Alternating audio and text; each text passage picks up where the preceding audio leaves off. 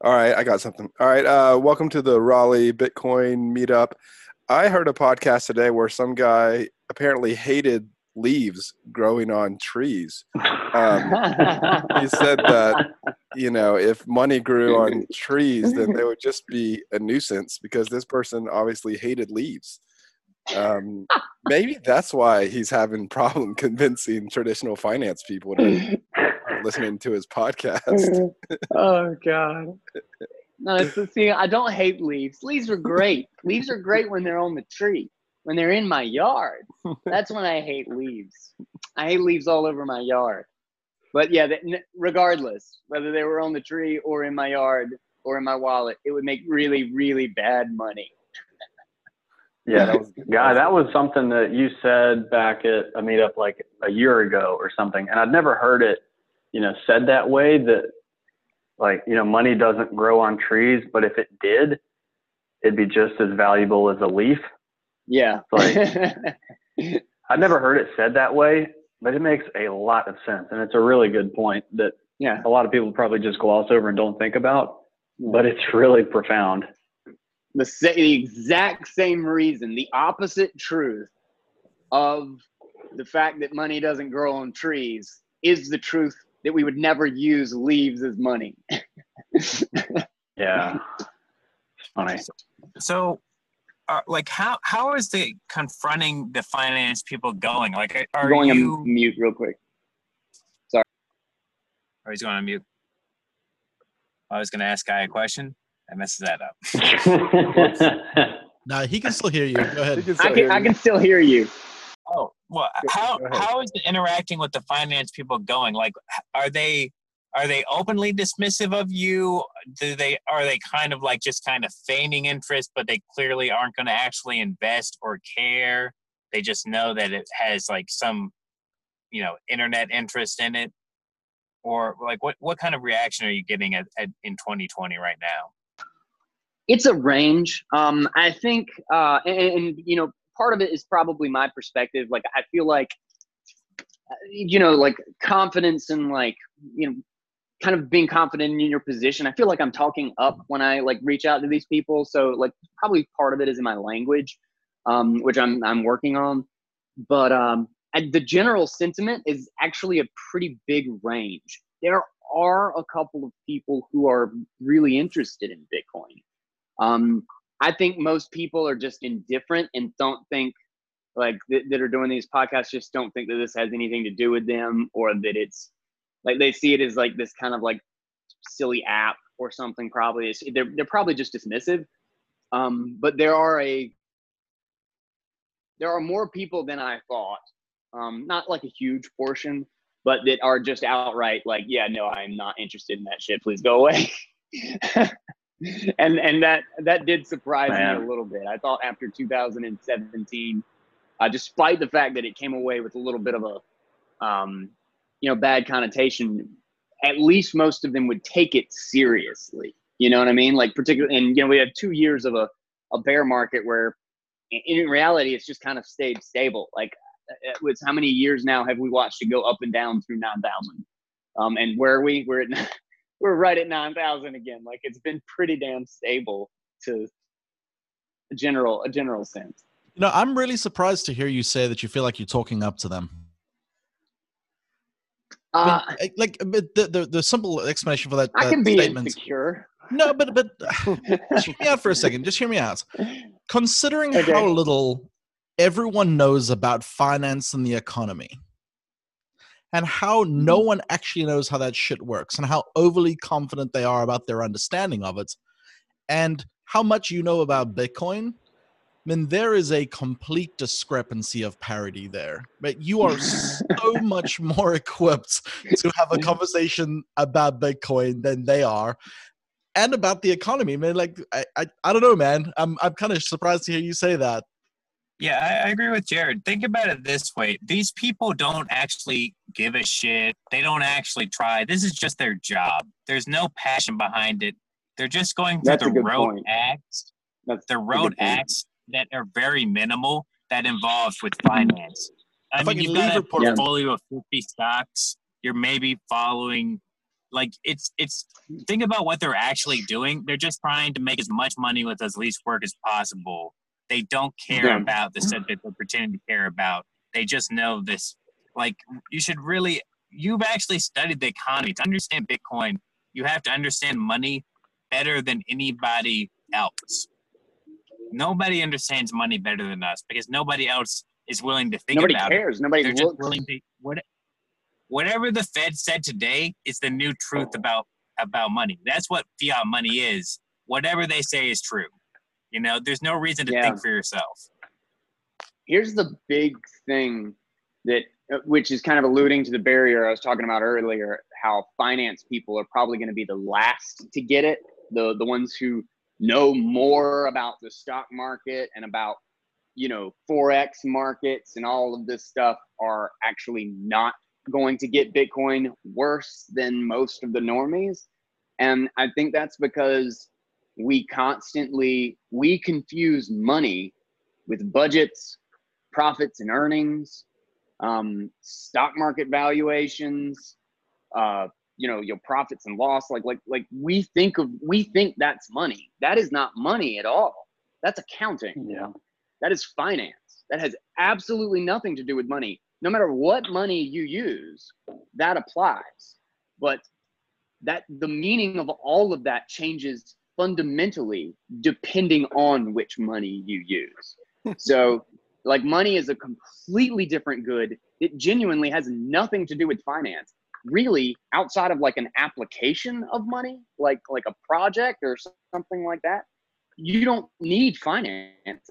It, like gold doesn't work because of finance you know? Like it doesn't have a profit to earnings ratio. It doesn't have any of that shit. It's got nothing to do with it. Money is a completely separate industry from finance and i think that's that's a huge barrier yeah. for i most. think this is this is the problem with you talking to the finance podcasters is you have to avoid yeah. talk, talking down to them like you were just doing you know like imagine if you were talking to them like that like that's the conversation that's really going on about money that's yeah, like that's what you really want to say to them and you just can't say that and so you're just you're stuck like what else to say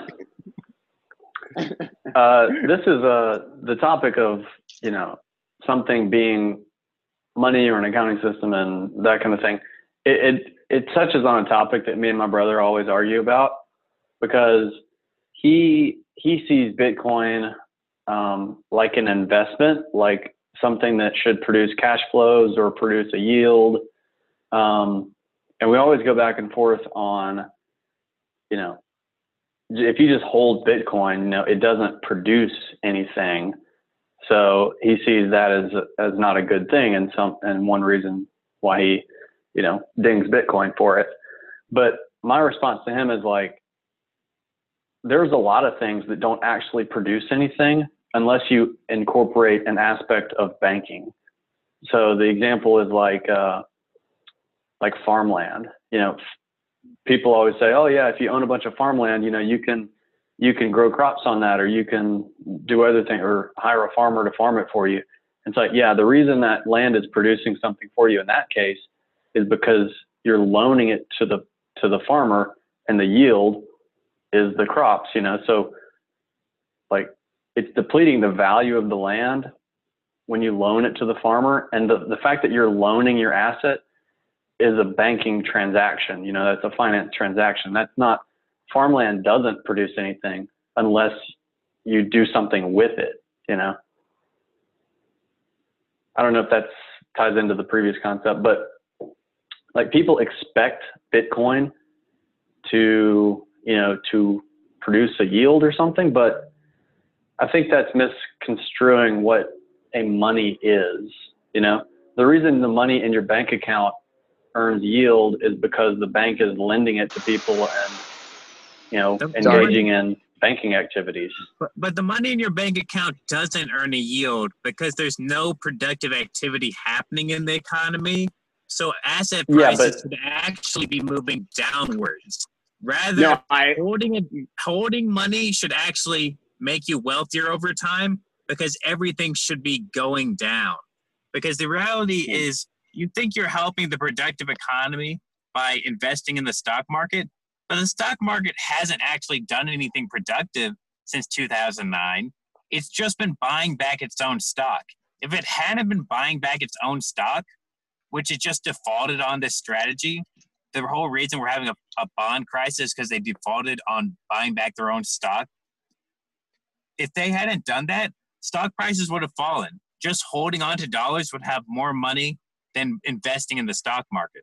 The whole Ponzi scheme happening right now is that dollars have become absolutely worthless. Why should I care about a company's ability to generate dollars when the Fed can just print dollars whenever they want? They're yeah. no longer part of the productive economy. They're part of a nonsense game. And like Bitcoin is starting the real economy over here in the meantime. Yeah, the um uh Daniel uh, or yeah, you're you're you're Dan on this. yeah, you're you. um, you're you. Uh, just gotta check. You never know.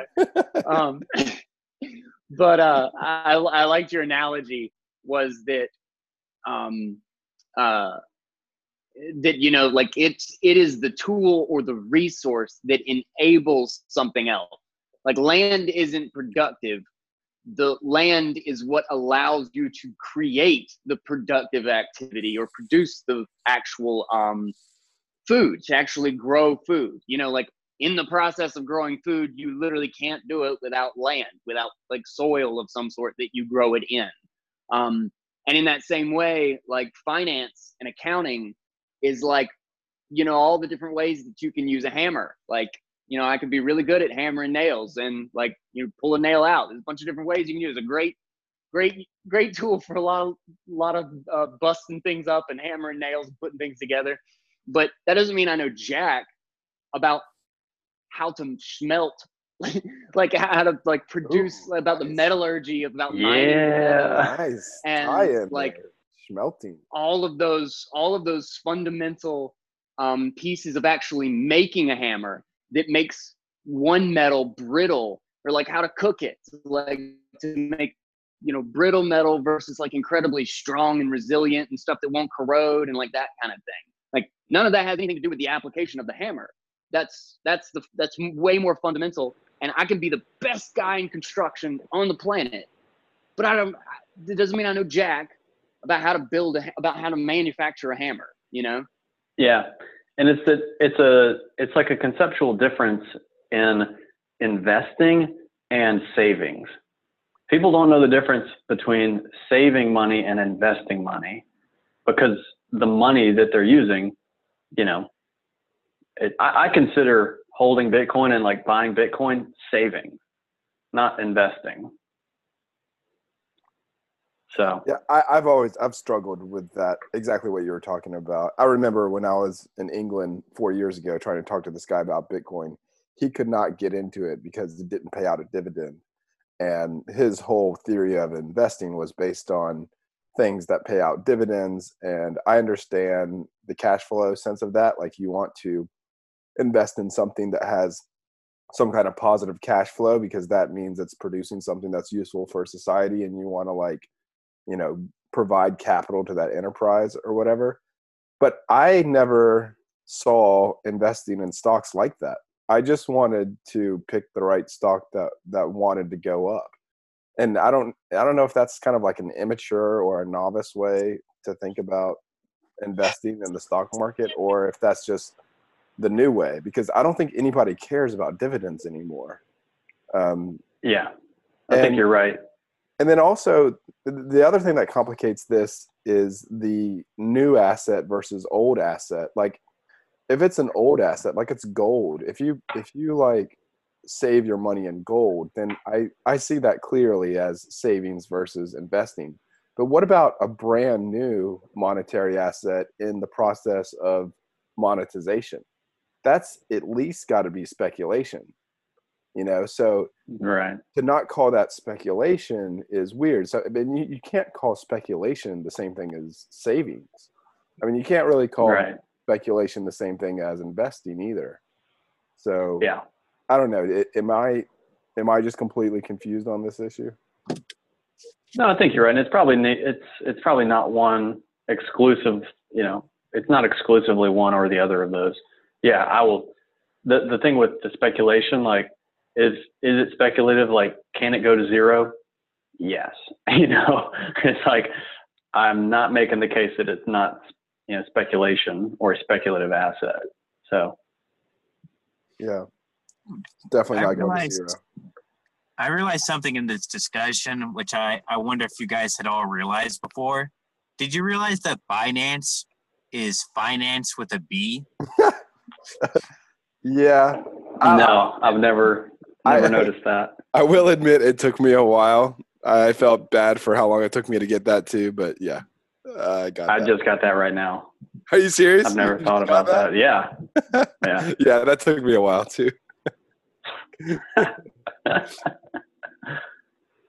that's great. Um, it's some sometime we don't have to do it right now, but sometime on the pod tonight. Did any of you guys listen to that that uh, Nixon gold standard or gold window video that I linked in the notes? I know I need to check that out. I, I just to I, just to add, I was I was vacuuming, but uh, I can't believe y'all didn't y'all didn't catch that about Binance. oh god! I had to reach back, I'm, man. I, I, had to, I had to reach back like three years ago when I remembered that it took me a long time to figure that out. Actually, it wasn't. That's three hilarious. Wait, what was Binance like? Two years old now? Man, time goes by so yeah, slowly in Bitcoin. People talk yeah, about Binance how time flies, new. man. Time goes by so slowly in crypto. Yeah. the next week until the halving is going to be like a month. Yeah. That's awesome, it, by the way. I think the way time happens in crypto is like it's like seconds on a clock where you're kind of stuck at one second forever. And then it clicks to the next one at each halving, and suddenly you moved ahead. but in but that time in between, it's like you're right. stuck in, in a time where time's not passing at all. oh yeah, damn! it's not a uh, it's not a continuous motion like a nice Swiss watch. It's like a tick mm-hmm. clock. I do I do prefer uh, tick watches. It's a nice feature. Hey, um, huh. while this is like a little off topic, but while we have you, guy, what is your um, sense of all the live stream podcasts that are going to be happening during the halving? Um, do you think it's just going to be chaos? Are you organizing one? You think you think there's going to be one Zoom with like ten thousand people on it for the Hell yeah. Um, dude, I have no idea. I was planning on doing. I, I still intend to do one for the crypto economy crew, but um, uh, at the same time, I uh, uh, there's going to be the Bitcoin Magazine one. Uh, I'll, I didn't even think about the fact that uh, the value of Bitcoin conference is uh, one of those days is the same day that the the halving is going to happen. That's the 11th and the 12th, and I've got a panel that I'm hosting on that.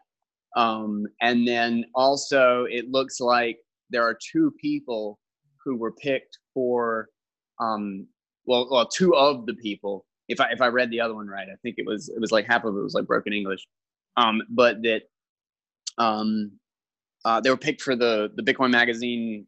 Who wants to be a Bitcoin millionaire? Um, that like the little game game show thing they're gonna do for Bitcoin trivia. Um, and they picked me as their lifeline. So like I have to be ready, which which I'm excited about. This sounds like fun. Um, but that means that I have to be like watching it and ready if they Ooh. if they you know call in nice. to get uh, to ask a question. Is this um, Bitcoin trivia or is this Bitcoin like technical questions? Uh, I think it's trivia, but I, I, I mean I mean I would imagine it's both.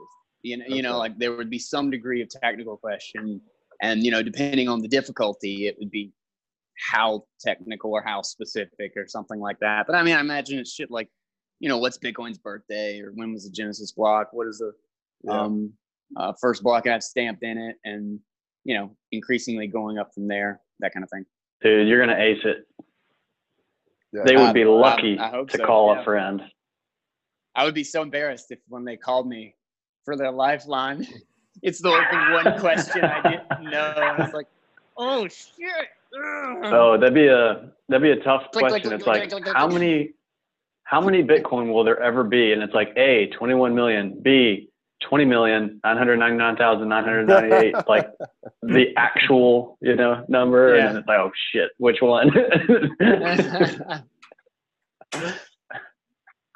I just had this vision of a group of us trick or treating to different Zoom calls on the Halvening. Like, you know, there's like 10 of us and we just we all dial into this group and then we all dial into that group or something like that with costumes on.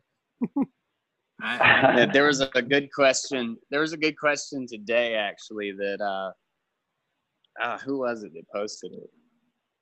It's like friar haas or something maybe. I don't know. Um uh, but uh asked what when what will be the first block that has a 6.25 Bitcoin reward? Will it be uh, block 630,000 or block 630,001?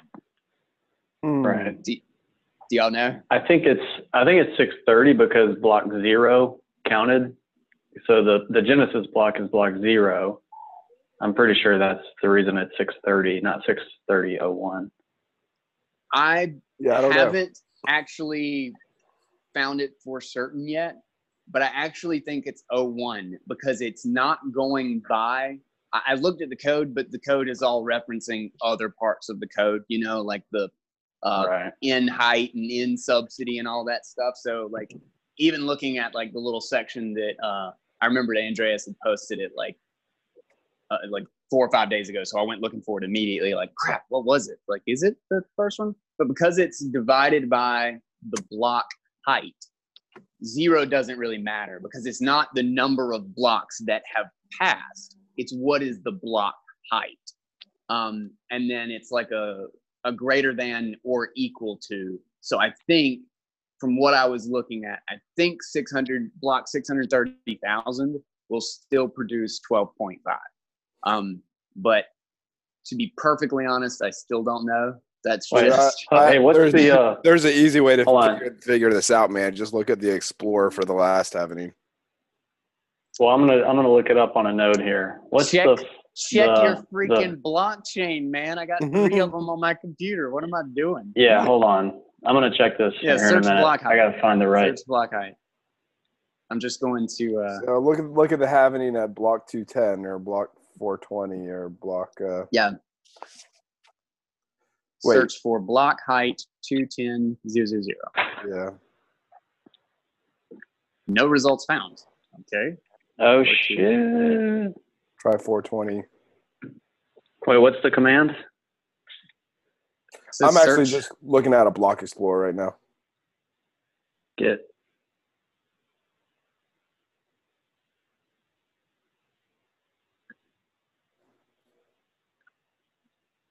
So get block. Uh,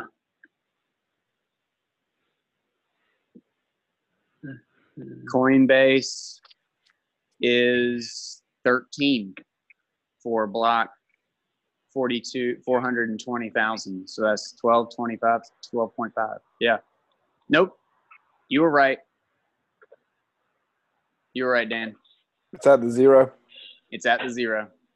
Yeah. That's what I'm guessing. That's that makes me feel better because I think that's a cleaner, you know. Yeah. Cleaner way it should work. Yeah.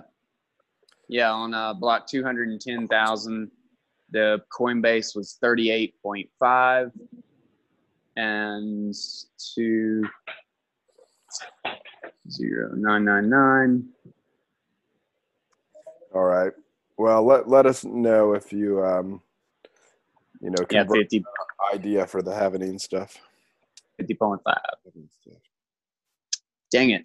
What's funny is I actually guessed that, but then walked it back. So I got it right, even though I thought I was wrong. Nice. See, man, when you're on the game show, you got to go with your gut. yeah. yeah, just just go with my gut. All right, I got I've got a topic that will bring us back to uh, Bitcoin stuff. Um, uh, I have a long time, as you guys know, been annoyed by people constantly focusing on the price. You know, remember when I was doing those meetups and I just got so mad when people just wanted to talk about price all the time and not talk about fundamental technological stuff. But yeah. it just occurred to me today that, you know, the Austrian theory of price of commodities of everything is just this aggregation of information and price is just a language of information of value i finally mm-hmm. connected that to the price of bitcoin so it's that the price of bitcoin is important because it's just a reflection of kind of the average person's understanding of bitcoin and yeah, yeah.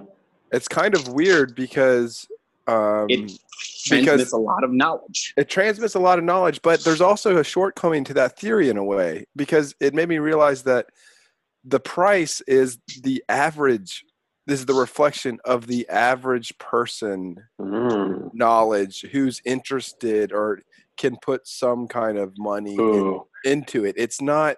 It's not really like if you have something that's math. If you have something that's like Bitcoin. If you have something that's like very objective in nature and some people have taken the time to understand that and some people don't then the price wow. of that thing is still a reflection of the time that the average person has taken to look into it. It's not really so it's not really um it's not it's not like the the the aggregate total of everyone's info uh, knowledge of something. It, i mean it's it, it's, so it's check this, Jimmy. It's the time that people have taken to to to get knowledge about it. Yeah, and dude, I would I would push that to be a little bit slightly variant to to say that it's not the average, it's the median.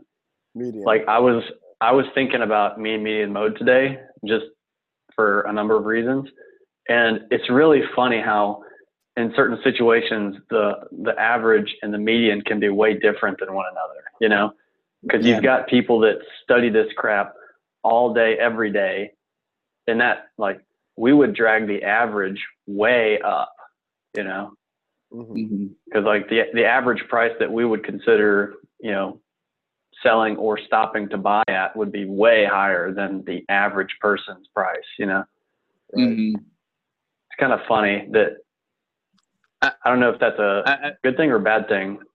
Well, yeah. One thing to keep in mind though is that it's not it's not an average opinion, and it's also like not exactly everyone's like aggregate knowledge per se. It's a skin it's in the game. All thing. of the it's it's a it's a skin yes it's a skin in the game thing, but then also it's aggregating information about the economy and about its usefulness, about how it can be used. Like we can all have a really negative view of the internet, but still use it for something, like still use it for what it makes capable or what it makes possible. Mm-hmm. And even someone who invests very skeptically in Bitcoin, but puts a little bit of money there in for no other reason than their lack of comfort and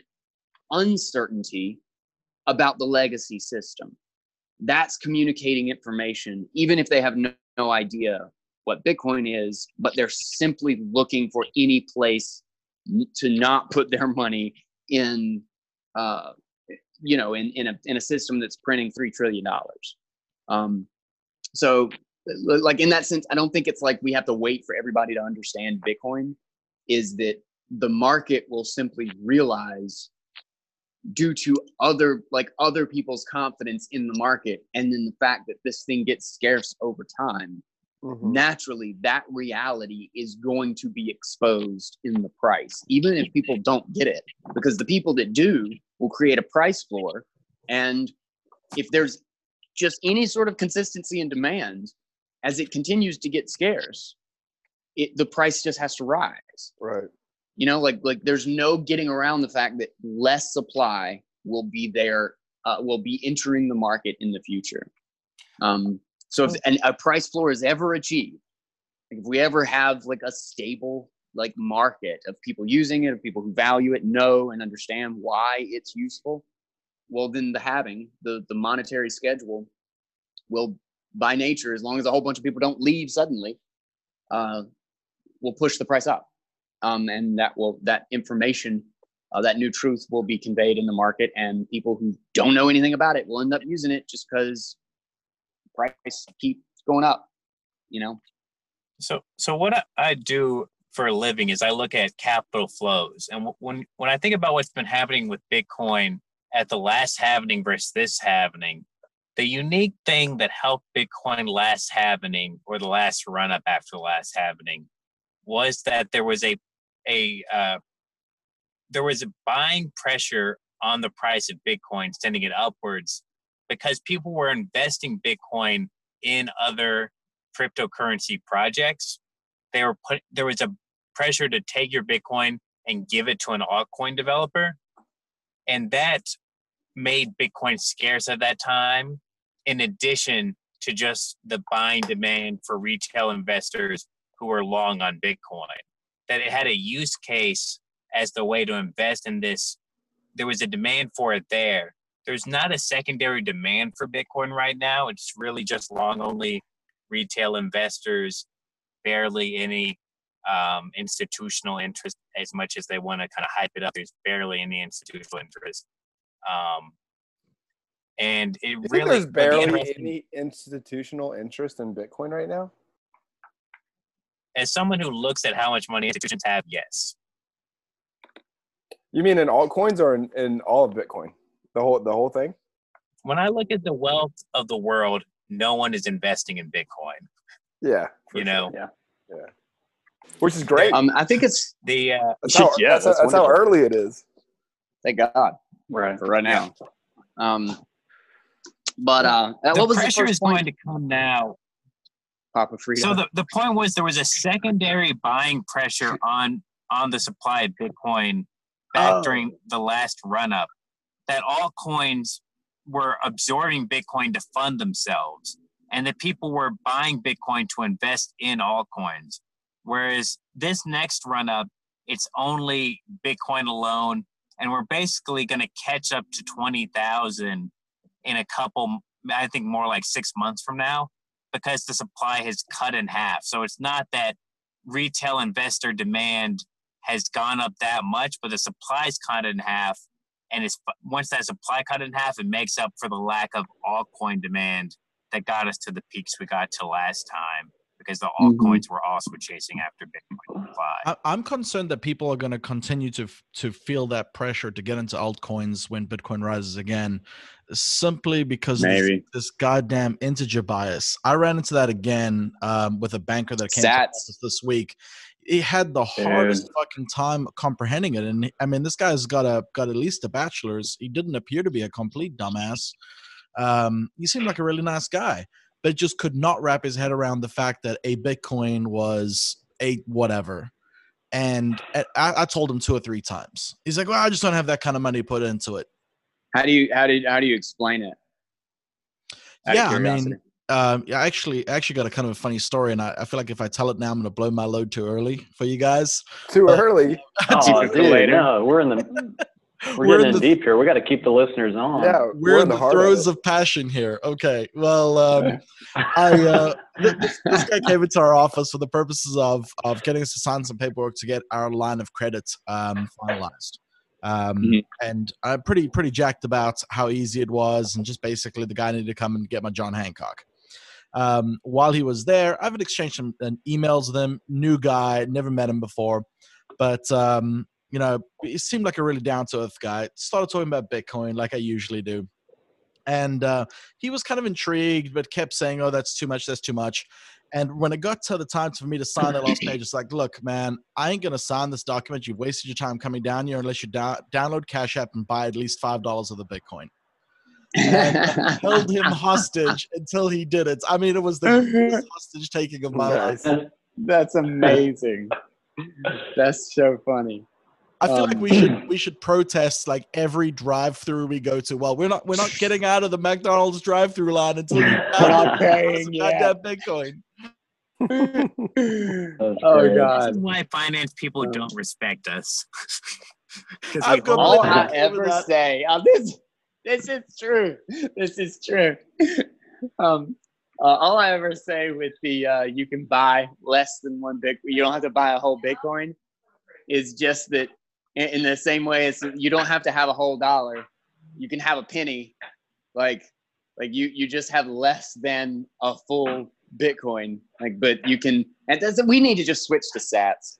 So using Sats mm-hmm. as the standard yeah, I agree fixes that. this because yeah. you know, and it's so funny that like even the, the unit bias is so strong that even though I know exactly what so this many satoshis is in bitcoin now and like i've gotten really used to it it fools me. Like i i feel the pull of going oh god that's that's 73000 sats. But yeah, then I mean, like like that seems like a lot. And then i feel like an idiot when i look at it in bitcoin as point zero zero zero seven bitcoin or one two three four uh, seven bitcoin that like I'm like, oh yeah, oh yeah, that's nothing, that's nothing. But like when it's seventy three thousand oh. sats, I'm like, you get the shivers, man. yeah, I think I mean, we I'm, need to make we need to get it out there. Bitcoin is the currency. Satoshis are the unit. Like if if honestly, if we could get people on board with Satoshis, right, like in the next couple months, and everyone did switch over, I would raise my price targets to half a million. That's how much, that's how that's how huge a bias unit bias is. Is that people would no longer mm. have any restrictions on just insane enthusiasm for the price of Bitcoin at that point. A hundred thousand yeah, is a psychological barrier, but once you knock that out because we're using satoshis instead, then people get to actually price it how it is. Yeah. No, I totally I'm looking agree. on TradingView right now to see if they I have a, a sats per USD is is cents actually the legal tender? I mean, I think cents just represents the percent, like the the per one hundred, right? Yeah, oh, that's a good yeah. question. Yeah, yeah, yeah, yeah. It's just they're they're it's all just percent. they're all just named after their fractions. You know, whatever quarter, meme we can get cent. people to start thinking satoshis are important, then it will be good for Bitcoin. You know, they need to realize that they need to stop being intimidated by trying to buy 0.1 Bitcoin. You know, just let them buy a ton of sats. Yeah. Dude, there's and that's company... what we tried to do originally in Bitcoin, but this shit didn't work just because it's confusing. The one the one thing that's weird about that in Bitcoin is that because it's a hundred million, um, you don't really go in steps of a thousand. So milli and micro, like those never really caught on. And then, you know, what what would it be like Pico Bitcoin or something like that? yeah. Um, for like yeah. 10 Bitcoin or something. I, I don't know.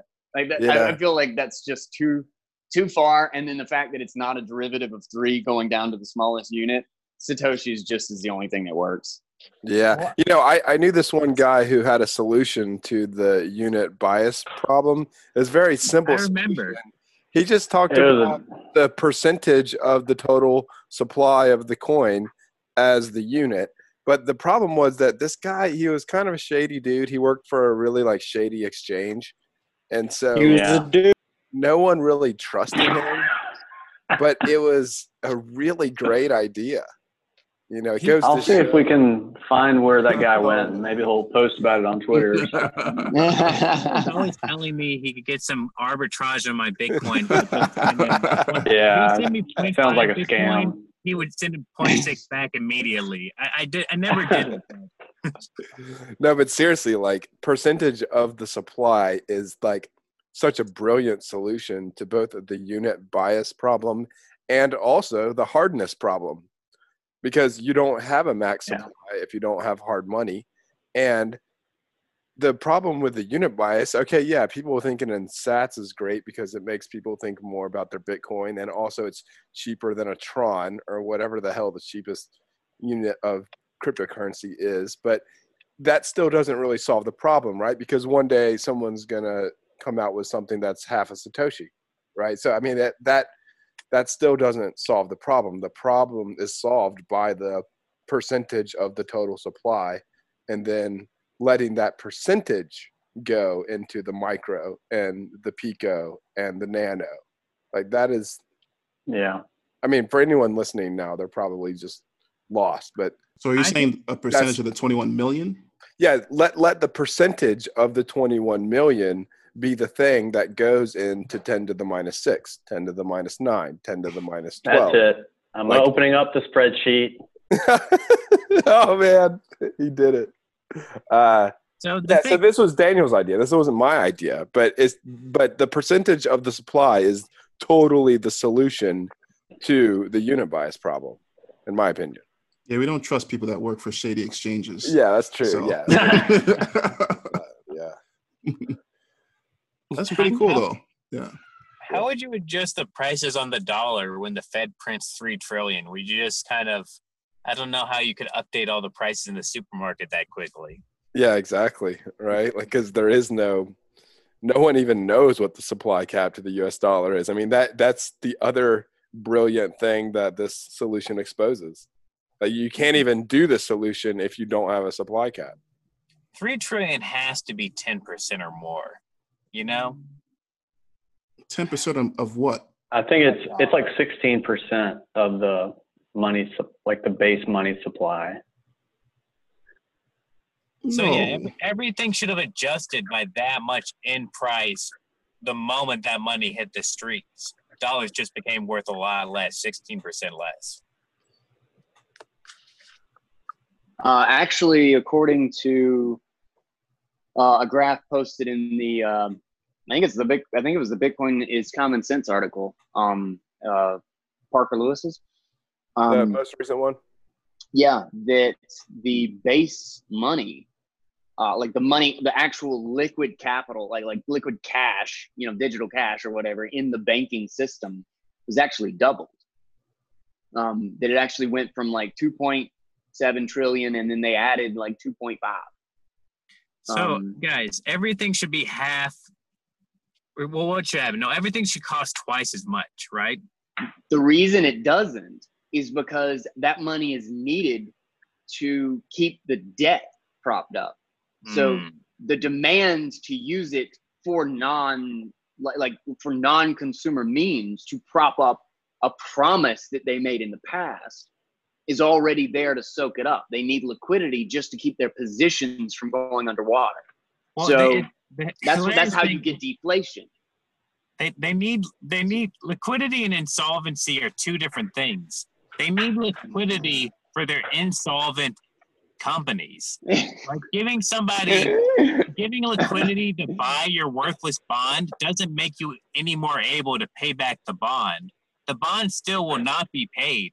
You've just agreed to have a sucker hold it for a while. It's yeah. it's absurd. Like it's things are still on the precipice of like catastrophic collapse. Yeah. I mean, other than um, the, the debt, the, you know, what what uh Jameer was talking about the other day was um, you know, since we're the the global reserve currency, you know, that demand from that, just that aspect alone is just massive. So they can hide this money printing behind that for quite some time. As long as the demand is there from the reserve, uh, the global perspective, as a reserve currency, I mean, they could print money and there's there'll still be a demand for more dollars even with this printing of money. So yeah, we don't see that inflation in the supermarket yet.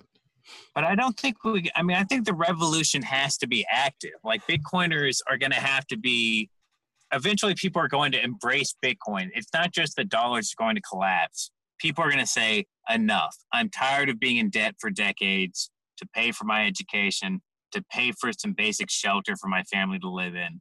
That's ridiculous. I'm going all in on Bitcoin. I'm going out of the dollar. Like that needs to be the message. Like, we're not radical enough when we go at these people and be like, you know, this is a sham now. This is not capitalism. It's total bullshit. Incompetent graduates of Harvard and Yale are just making up numbers. They're terrible at actually running our companies. That's why all the factories shut down because they're actually idiot businessmen. Like, but you just have to get out there and explain what happened and tell them the way to get out is you have to go against the dollar by going into Bitcoin. You have to choose to to resist their nonsense because or else you're just going to be paying off debts and they're going to be giving themselves free money. It's absurd. Yeah, I think um, when I read, um, well, I didn't read it. I listened to it from our guy. Nobody reads Swan, it anymore. Guy Swan's uh, awesome podcast, uh, "The Anatomy of the State." I mean, when you hold when these guys when they come into power, they're not really thinking about, you know, when, when it comes to maintaining power, they're not really thinking about us as a minority who are ready to be radical. I mean, all they need to do is hold the majority. Like, look at what the majority moved in motion for with the coronavirus. Like, we motion to self lockdown ourselves. Like they, they, we're basically volunteering to get fucked up in this sense. No sheep could be our sheep.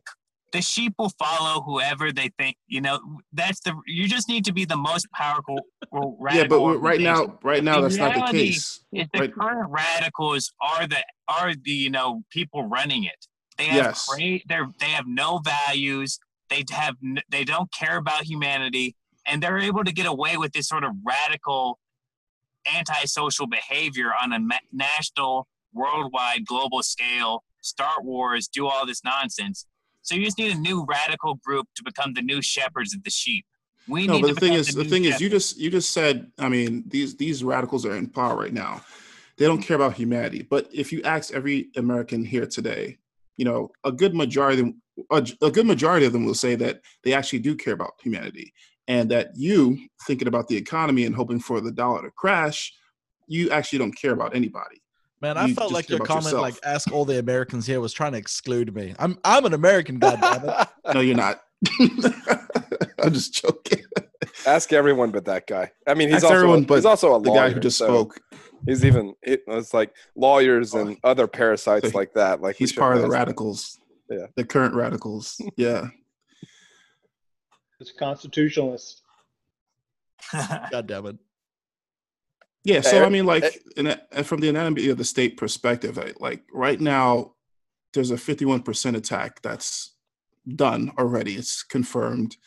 Uh, 51% plus, making it major- the majority, believes in the current administration.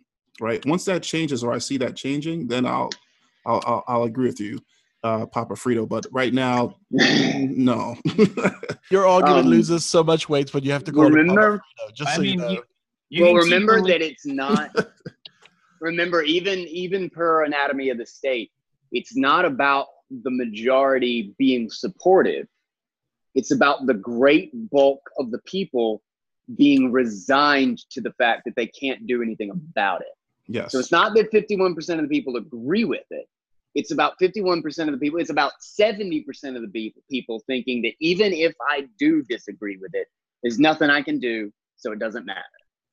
That's awesome. the state that the that, that's the position that the state wants its population in. Um, Just imagine having a survey of do you agree with the state of the administration, something as complex as government, which is the same thing you see in airport bathrooms when you walk out. How was your experience today? Smiley face, sad face that's the extent of granularity and nuance we get to how we feel about the monolith of our government okay? It's just ridiculous. And to think that those polls represent any kind of uh, understanding or or depth it's just it's just ridiculous because this probably depends on whether or not that person's latte was was made correctly that day. Nobody's given any thought to this. See I, I think the resistance happens more like um almost like a religious revival movement, like when when Mormonism came out, and you just become self-sustaining communities on your own, but on a massive scale, like on a city-size scale or even on a state-size scale. You're just like, we're not part of the U.S. economy.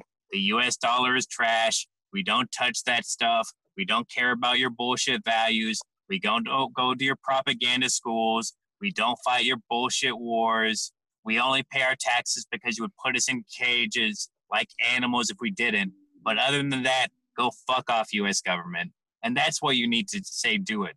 Like, honestly, like, be a human being. Like, that's the big thing that we've lost and are just when we go and like sit in cubicles and just kind of live these kind of boring lives paying off debts is what does it actually take to be human?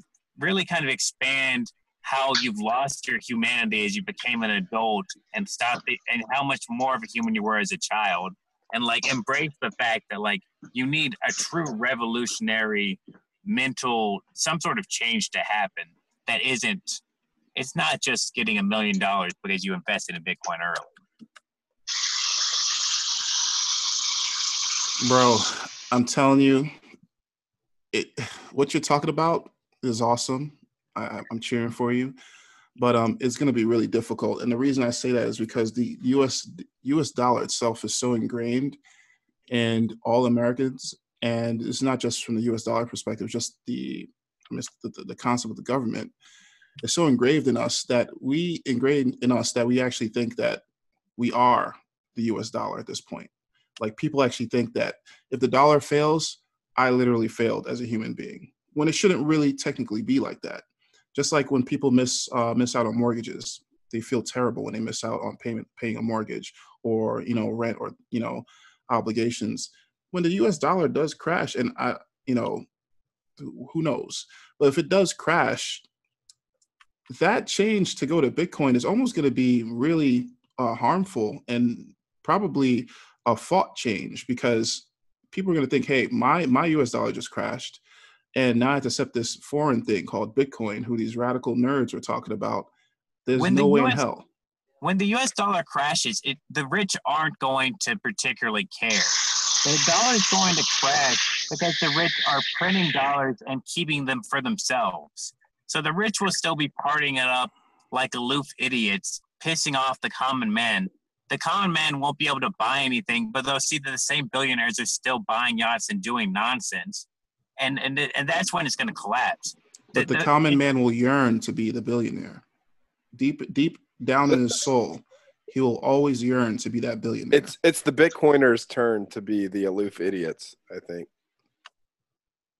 hey, I've got, I, have got, I, have got a question that might that I don't know. Uh, this is related to what you guys are talking about, but a slight tangent. Um, I was listening to a podcast today that talked about the total printed amount of U.S. dollars. Actually, Guy, I think it was um, it was the new Common Sense by Parker. Yeah, Lewis. yeah. Um, he was yeah, like that might the, be what you're talking about. Like, like the total amount of U.S. dollars is like two trillion, or whatever, like one or 2 mm-hmm. trillion, And then the national debt is like 20 trillion.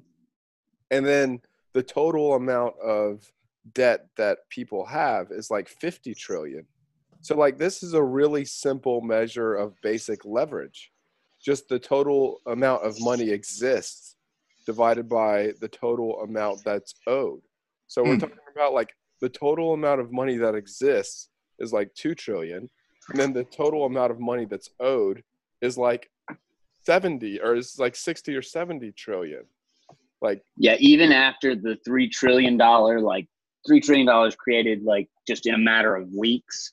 Um, even after that um, the leverage according to the the chart that was posted in uh, common sense or whatever in the little details uh, was that we're still at least every dollar was leveraged 17 to 1 yeah that's just that's that's like that's such an interesting perspective on society.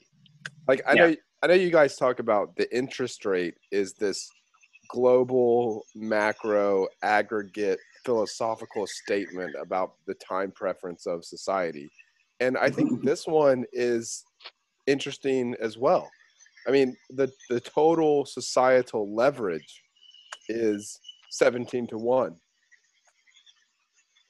right? Yeah. Like like that's no, yeah. That's it's like a measure of fragility.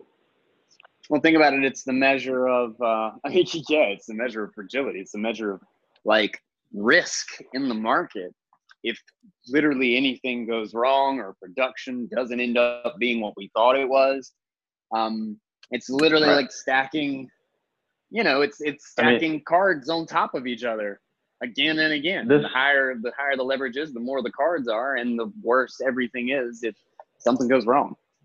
I mean, the fact the fact remains, if the national debt was a billion, it'd be like, wow, a billion, that's a big number. Or if it's 25 trillion, it's like, wow, that's a big number. Like, so I, it always helps me to think about these types of things on an individual level, you know. So that'd be like an individual making a hundred thousand dollars a year and having 1.7 million in debt. To to understand here's wow, how you can understand bad, leverage. You know? Here, here's the leverage is the degree that the banks have stacked the economy against you. They've, they've tricked you into thinking you have in a free market, but seventeen dollars to your one dollar of real money has been is what they actually owe the you. That's what they yeah. owe us. I mean, I mean, exactly. Excuse me, the other way around. Uh, the that's how much you owe them. That's how much they can't satisfy. whatever you think you own, you're only really going to get a 17th of it because that's all that actually exists. Correct. Oh yeah, that goes. But the only way to steal the entire productive economy was a comically absurd over leveraging. Like the, the over leveraging should it should have stopped at like two or three to one, but we just kept letting them scam us for generations of just these idiot sheep that came before us since 1930. I'm honestly pissed off about all the United States citizens that have just let things get this bad. You know what? Because it's it's a generation stacked upon each other of just sucking and not putting up any resistance, and they really fucked us over, man. Well, when you're a they boomer, should, you're, getting, you're a boomer getting 15% interest, you know, in the 80s on what is it like uh, your your savings account and on any kind of bond. Right. You're gonna let it ride. You're like, what are you talking about, man? Things are great. And then now it's just the everything's hitting the fan, and that's where you see this big societal disconnect of boomers just don't understand. They think that millennials are just complainers. They don't. Know, oh, what's the big deal? You know, you just go to college and you succeed like we all did, and that's just not the case. So yeah, I mean, it's just the, the total mindset that is created in that other generation is continuing to screw things up. And if you look at the charts of the average age of our leaders uh, in politics as well as CEOs, it's just been increasing like every five and ten years to to keep those boomers in leadership. So we're just yeah. it was like I mean, literally 50 or so, and now it's increased to like 60 or 65. Yeah, I mean, it's literally what they used to write horror stories about, like these mythological stories about vampires are just old people sucking the life out of the lung so they could be fucking healing. You know, that's what's happening. Nancy Pelosi's having, you know, just doing coke and having orgies, and the rest of us all have to suffer. Man, I, that's very graphic. Papa Burrito, don't ever change. wow. Man, I, I heard the uh, the term used recently, intergenerational warfare, and someone was like, "All right, I'm gonna, I'm gonna, I'm gonna try to avoid intergenerational warfare here," um, but that it is kind of a thing. Like when an older generation has a very different um, you know risk preference and risk tolerance and just what they think is money and then a younger generation has a completely different you know understanding of that it i it's like wow that was a great term i mean yeah yeah I, I i try to avoid that too because you know i have parents you know i have like friends i have older people you know i i love them you know i i'm i'm not trying to engage in intergenerational warfare but man it is kind of you know there's a little truth to that. Yeah, yeah. but also it it's amazing how many things their way. Yeah, the, the the other thing too is that like if they're quote unquote in charge, um, particularly if they're in government, just in general, they have no idea what the economy actually looks like. Like I've even found that out like with people like very close to me, like family members and you know aunts and uncles sort of things, and uh, they just don't even know what the job market looks like.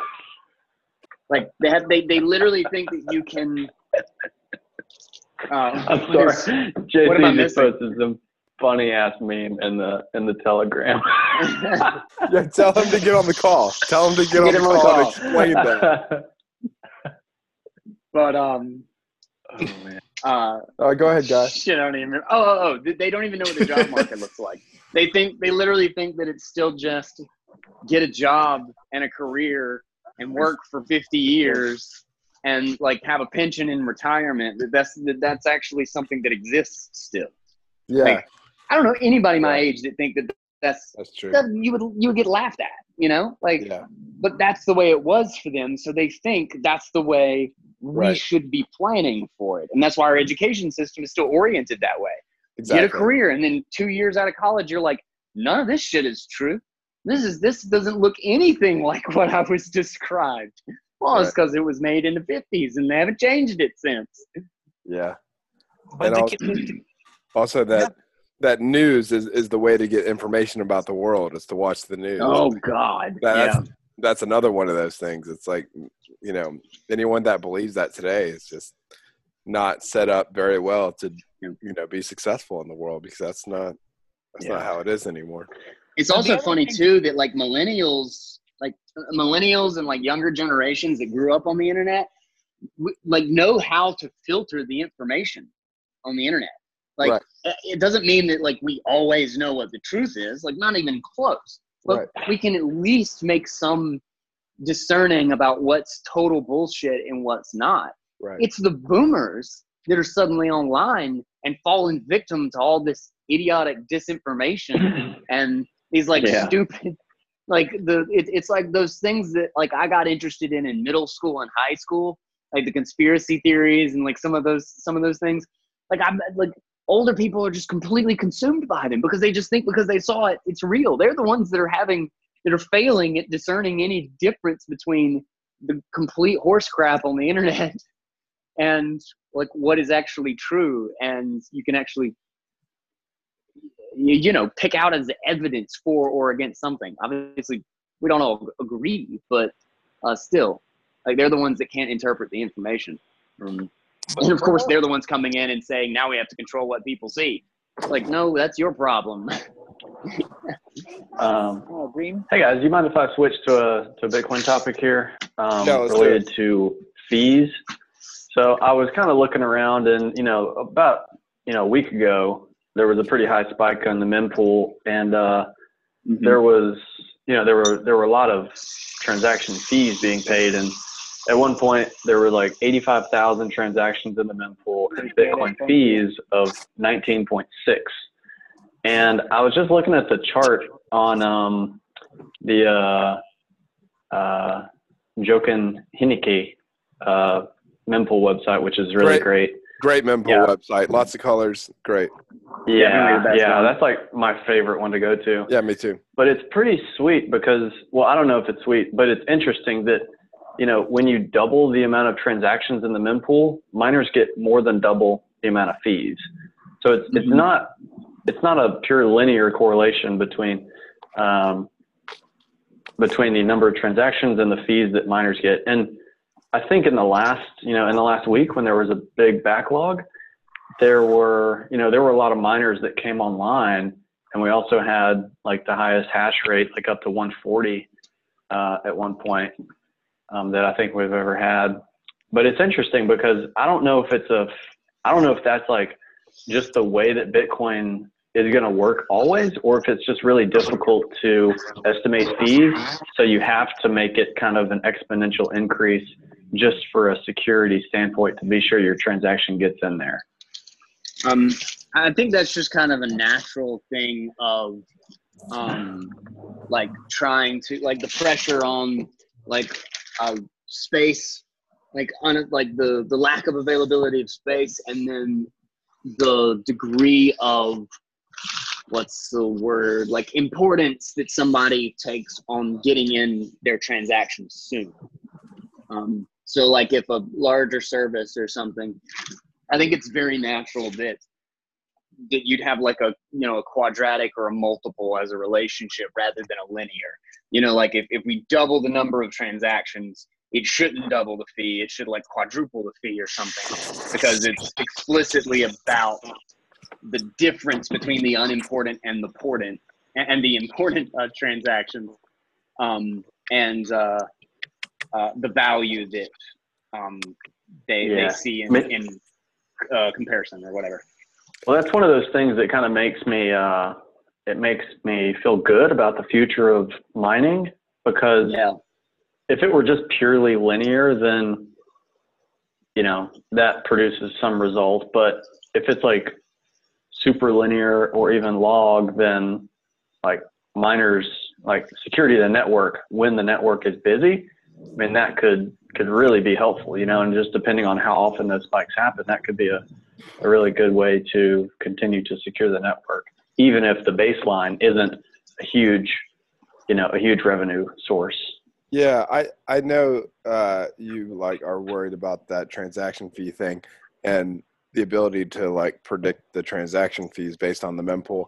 I remember like four years ago, uh, one of my first uh, visits to the Raleigh Bitcoin meetup was back when Jameson was running the Raleigh Bitcoin meetup. And when I talked to him, he was currently implementing the the prediction model for the transaction fee based on the size of the mempool. Yeah, so, by mm-hmm. looking forward rather than back. Yeah. Yeah, like given the size so he he was, you know, he was the main author of the BitGo wallet and part of that wallet yeah. Was you know estimating the fees. And so he was actually writing the software for estimating the fees based on the size of the mempool and the increase. Mm-hmm. and he said that this was the most complex nightmare he had ever imagined. Like there was wow. there was no way to fit any kind of model to the estimation of fees based on either the current mempool or the like recent ramp up in the mempool and i, I think yeah. I, I think it's related to what guy said because people act very interestingly and, and there's a huge variety there's a huge range of what people are willing to pay to make a bitcoin transaction go through. So here's a here's one for you. Do you think the do you think you know in the in the the bitcoin blockchain there's a, a static you know there's a finite limit of space in the in the blocks you think there's a uh, like a stock to flow model of pricing for transaction fees. Oh. I bet if you read a Medium article titled "The Stock to Flow of Transaction Fees," transaction fees are a better reflection of how prices actually, actually work in a free market, in that nobody is paying the same price. There's not a correct mm-hmm. price for everybody fitting in the block. It is kind of this chaotic, just like oh, I, I you panic and overpay, or you get greedy and underpay, but hmm. like everybody's trying to get in at the right price for them, you know? Yeah. But it's yeah. it's um, crazy because people will, will do this for like one or two dollars. Like eh, like two weeks ago there was a one billion dollar transaction and the guy paid like a dollar in fees. And he probably sweated over whether he was gonna pay two dollars or one dollar. That's great. I, mean, I certainly would. I would definitely be like, wait, how many sats is that in? Do- oh, I don't know. yeah, ten thousand sats. Oh my god, that's a lot. It says all in top um, of Frito. Yeah. Uh, also, um, that block, that first block probably took forever. When you send that billion dollar transaction, you know you have zero confirmations for like 30 minutes. you're just in panic. the two, as Bitcoin becomes more financialized and and as um, uh, which to a degree we like like we don't want the extent of like I don't want to give the connotation that it's going to be like the financial system that we have today, which is which is gross over financialization. But obviously financial tools and like derivatives and things do have incredible value in certain areas. Um, and where I think we're going to see, we're already beginning to see with mining, um, uh, where I think there's the most value could be provided, and that we will, we will not have a fee estimator, a good one, until we develop this market, are in uh, mining derivatives, so that you can hedge, you can put puts or calls on the hash rate, essentially, so that um, you don't have to turn your miners off. If you if you properly hedge, you can get a consistent overtime payout even if the hash rate falls or increases during a period of time. Um, uh, and uh, uh, then also derivatives in the fee market is that you could put a hedge on whether or not the fee is going to be high or low, and you could essentially prepay to be guaranteed in uh, some number of blocks with some specific pool, and whoever is selling the position is betting that the fees won't go up, and whoever is buying the position is hedging, is getting insurance on the fact the fees might go up. And in doing so, even when the mempool gets high, it will be the derivatives that actually dictate which fees are getting put into blocks. Um. And so you'll actually have a much steadier. It's kind of like putting. It's kind of like Gemini did with their contracts or whatever that close once a day. So it puts um, it puts less pressure on a lot of the contracts that are you can do intraday like business deals if you're buying the daily contract for Gemini, because for 24 hours it's the same and it only updates once. Um, and like in, in that same way, we'll see those markets develop for mining, uh, for hash rate and you know electricity, uh, as well as for the fee rate. And I think that will be probably the best. Well, the, the first semblance of a solution to uh, to that problem. I think. That's really cool, man. That's kind of like um, the options. Uh, I don't know the the options and the insurance uh, solution to people that don't want to take such risks about yeah being the one guy that loses out and and you know all right that, i mean i'm kind of going on a tangent here but that isn't isn't this a collectivist solution to someone that doesn't want to be singled out as the person that gets unlucky? Wait what do you mean? Um, yeah i had a feeling that i went on a too far out here. Um, Okay, so let, us imagine I'm a company that provides insurance to someone for not getting in the next block. Mm-hmm. Right? I'm counting on them either one, not understanding the probabilities as well as I do, which I think is the major uh, source of income for insurance companies, is just that someone understands probabilities better than someone else does. And so they make money off of that um, but but then there's the other aspect that even if both people understand the probabilities the same way uh, one person doesn't has a different risk profile and doesn't want to be the one that gets unlucky. And therefore they're willing to pay pay for that right?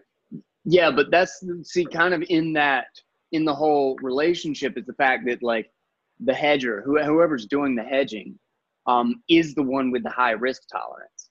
The person who's using the service at the other end, which might not even realize they're doing, like like the general consumer or whatever, might use some service like like maybe a wallet or something that has like a built-in fee that like you know this is your static fee over like this period of time.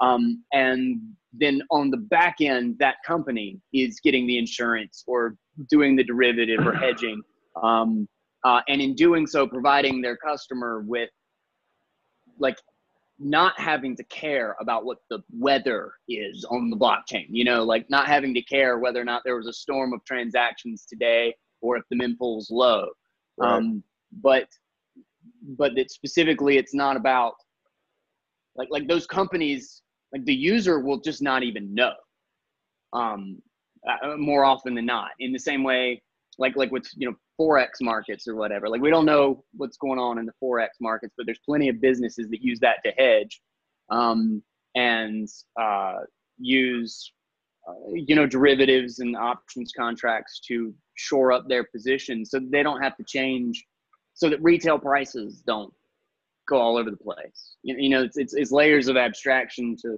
defend yourself from volatility, and I think it's just the the average consumer the people at the bottom are just always they're always behind the buffer. You know, they just won't go into Bitcoin until those buffers exist, sort of thing, or they, they won't use it in that way, at least. Yeah. So this Bitcoin, you know, option side of things, like, is this like let's using um my man Jimmy's uh, analogy where it's insurance, uh, the insurance of uh, you know, if you don't get into the next block, you have insurance. I mean, is this person paying in Bitcoin? Is this insurance company also paying in Bitcoin? Because I think that kind of really breaks this whole thing. If oh, that's settling, interesting. If we're settling all this in Bitcoin. If, well, it's kind of like you're, you're settling it in block space. Okay. It's it's settled in block space. So what you're buying is future block space. Like like whatever that whatever that contract is would be locked to um, a, a certain miner's actual production of blocks. Um, so the settlement is in the fact that you get included in something that they're mining. And are you um, using Bitcoin for this? It's kind of like an interest rate. It's it's an interest rate for the fee, like for future fees. Right, but um, are you, are you, you know, are using Bitcoin though to do this? Um, That's a great question, man. I mean, if you're using fiat to do this, that just opens up a whole nother can of worms. Right. Yeah. Yeah. Yeah, it it adds an extra layer of abstraction. So because, I mean, I would imagine no matter what, like it would be a Bitcoin. Yeah. You would probably have to, to, to make a successful contract in that. It would it would probably have to be something to do with Bitcoin. Like in, in order for anything insurance related to make any sense at all to me, it has to be done on a sound money settlement system.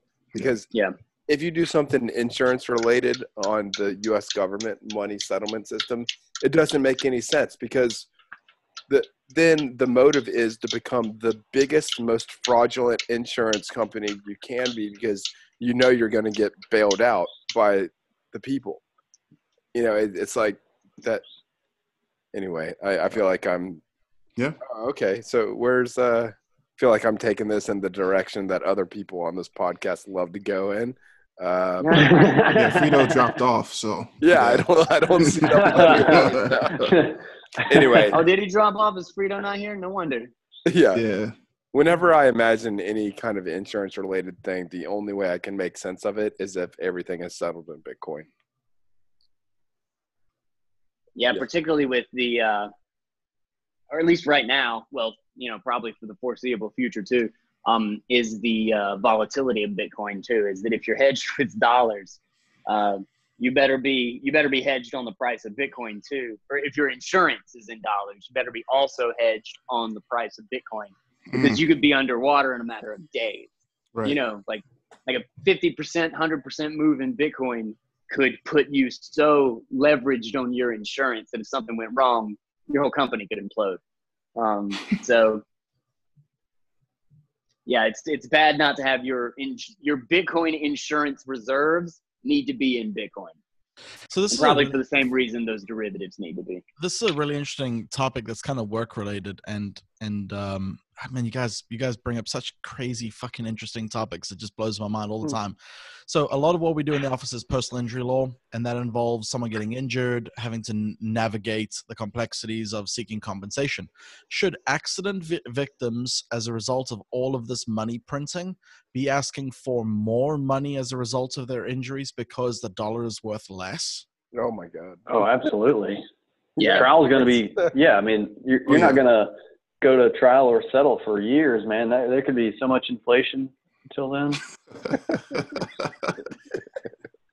As for, I think there's a really good case to, to do that.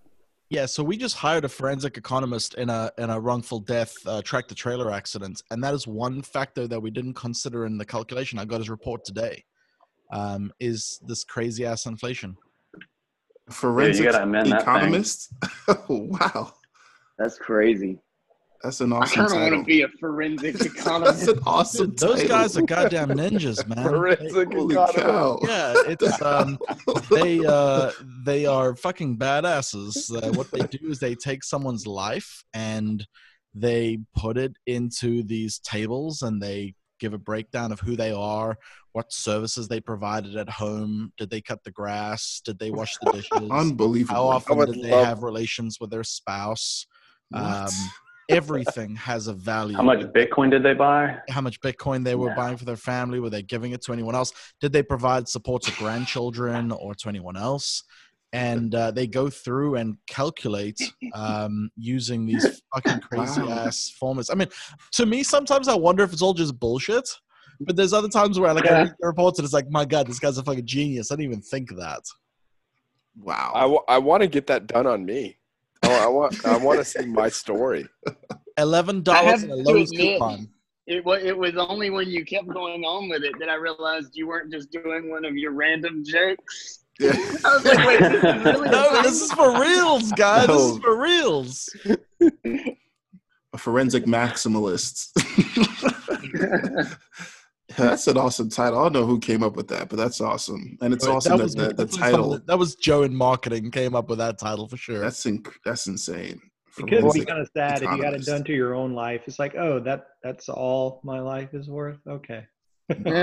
You'd be shocked how, how that could be really depressing if somebody somebody analyzed your life. Yes. I mean, the U.S. government gave you know a lot of people twelve hundred dollar checks, so I mean, and that's overvaluing a lot of people, according to the U.S. government. Did you just see? Uh, there was uh, some like so you know a bunch of plants and all sorts of stuff are you know breaking down, but um, excuse me, not breaking down, but being shut down mm-hmm. um, because of COVID and everything. Yeah. But that even with like unemployment skyrocketing, there was a, a couple articles interviewing people who um, literally said that they can't they can't hire anybody. They're trying to hire people and they can't find anybody because um, the the the safety nets like paying out everybody twelve hundred dollars and the increases in unemployment and all the aid that's happening. They'd rather just stay at home there was even a there was even a um, a spa, uh, some some business or whatever that uh, was able to open. I don't know, not open back up. She got the the payment protection plan so that she didn't have to lay anybody off, and yeah. um, uh, so she could she could quote unquote furlough everybody, but keep paying them like they would just not go to work. Um, and uh, she announced this on a Zoom meeting with everybody, and there was like you know 20 employees or something like that or 15 um, and everybody was mad. And she was like i don't understand like she was just completely she was doing this as like a surprise to everybody. And she got like a bunch of backlash. And she was like i don't i don't what the hell are you talking about? And then she realized after like the, the conversation continued that unemployment was going to pay them more. Yeah i saw and that now they were pissed because they had to keep their jobs and got paid less. And the the, the business owner was like, the, the lady was like, in what possible world am I competing for to pay people to not work with unemployment? How does that make any sense at all? I told them they were going to keep their jobs and they got mad. Like, it's just absolutely insane the situation we're in. Yes. So uh, on that that same front, we have posted two positions we're looking to hire, and um, we go through the same company every time to post. We usually get we track the the views, the track the applicants. Um, we've got zero applicants in a week, and we've had um, we've had like twenty views. Holy cow! And nobody is applying for anything. I love it. Good God. I love it. It's well, the, it's you the, might have an application from Satoshi Nakamoto tomorrow, so check the inbox. What's the position for? Does it have anything to do with reading Bitcoin articles? No, no, unfortunately, not reading Bitcoin articles. Does it have anything to do with thinking about the nature of irrational numbers? It's funny because we are looking for a forensic irrational number counter. Ooh. Need any forensic economists over there? So, so unemployment runs out though eventually, right? It's like six months or something, or yeah, I think so. But I, I don't know if a lot changed in the CARES Act, so oh man, it might not be the case anymore. Like, I was gonna say you just gotta wait six months. They'll be rolling yeah. it, rolling back in. But you know, people are deferring mortgages, and like there's all sorts of stuff on the table for continuing this or amping it up. Um, no evictions so either. Who knows what's yeah, no evictions, like all sorts of stuff. I mean, you know, people were just not paying rent, and supposedly they can't, you know, they can't be kicked out, like in a lot of different places. So I'd heard this number California. that over 30 million Americans have filed for unemployment since this whole thing began. Yeah, 30.6 um, I think was the last number. Mm. Does anyone have an idea of how uh, many Americans are actually eligible to work, or not disabled, or are of age and capable of working? Because it's I don't know, like two hundred. it's, it's got to be like twenty percent unemployment rate right now.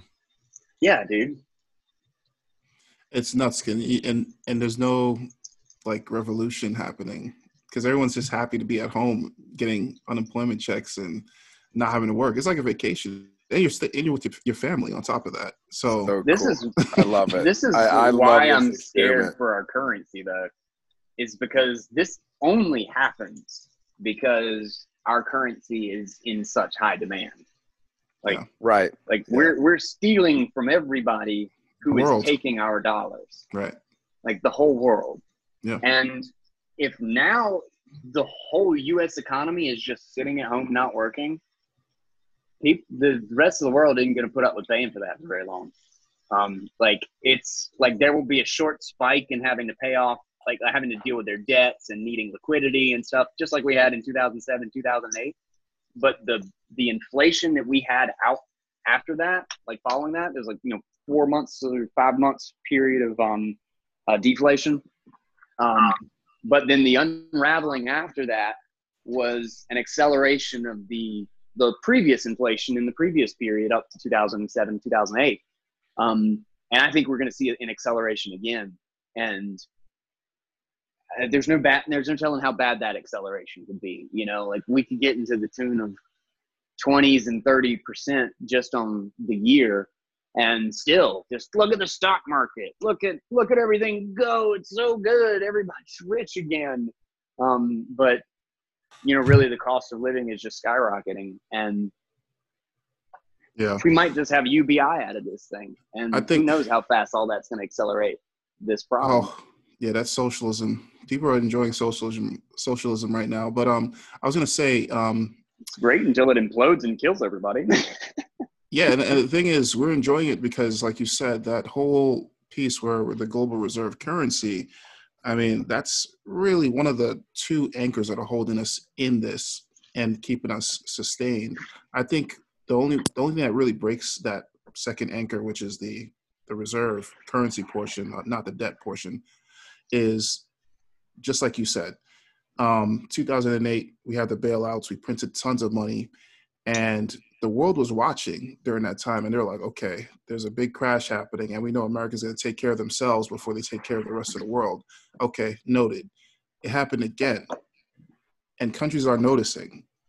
That's yeah. that's that's going to have lasting offense, uh, effects and i think that's really short-sightedness you know from our side to just you know celebrate and party and be okay while the rest of the world is in shit No one's yeah. no one said this yet, but if you had spent your stimulus check on Bitcoin, your ass is up thirty five percent. I did. Yeah. That's that's great. I spent both our yeah. checks on Bitcoin. Did you see the, uh, right. the little Twitter account much. tracking that? Yes. There's a Twitter I'm account so that does excited. That? I'm so Holy excited cow. to see that man. in two years.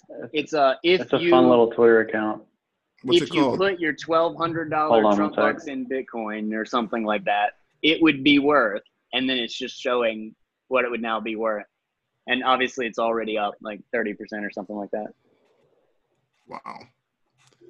Yeah, the, that's gonna be amazing. The, the Twitter like handle year. is Bitcoin stimulus. that's great, yeah. man. I'm glad you. It's funny. Me. I was I, I saw that yesterday and I DM'd the guy and uh, he he said he just put up the account yesterday and it's already got 4,000 followers. wow, Dude, awesome. Best account. idea ever. Best yeah. idea ever. Yeah. Bitcoin stimulus. Hey, I've got a um, potential change of topic related to the just inflation idea. Like um, somebody was talking about how uh, they shouldn't talk about today's dollars. They should talk about the inflation dollars. Um, but we have the price of assets that are going up a lot faster than like the price of food at the grocery store, right? Like, and this mm-hmm. is intentional, right? Like, like the government is printing money in a very strategic way, such that the price of hard assets, you know, gets inflated, but the average person doesn't notice the inflation because of you know the, the price of food at the grocery store isn't going up mm-hmm. so is this a is this a good measure of the wealth gap you know the no. inflation of assets versus okay yeah no, no I, I really want your opinion the inflation of hard assets versus the inflation of food at the grocery store i mean um, it, it seems to me that this is a good measure of the wealth gap because the wealth gap is easier to measure actually because the, the the prices at the grocery store, the prices at the retail, are dependent on the movement in the prices of the wages. So what you're actually like like the prices won't go up if people don't have the wages to afford it. Um, they'll just stop selling. Um, and uh, so the the actual consumer price index is based on what stuff sells for. So people can become poor without the CPI going up. Um, so what and and what that in effect actually measures, which technically you're right, is just a second order effect of it, is the fact that wages are stagnant even though asset prices are going up. So that's what it's actually measuring. But you're right; it means also that the retail prices would not go up. That, that like the actual um like normal goods that we buy would not. Mm. Okay. Um and and the an example of why is because uh, uh and it won't happen until you know the money floods back to the bottom. Um, but it's because again all this money is being used to fuel debt.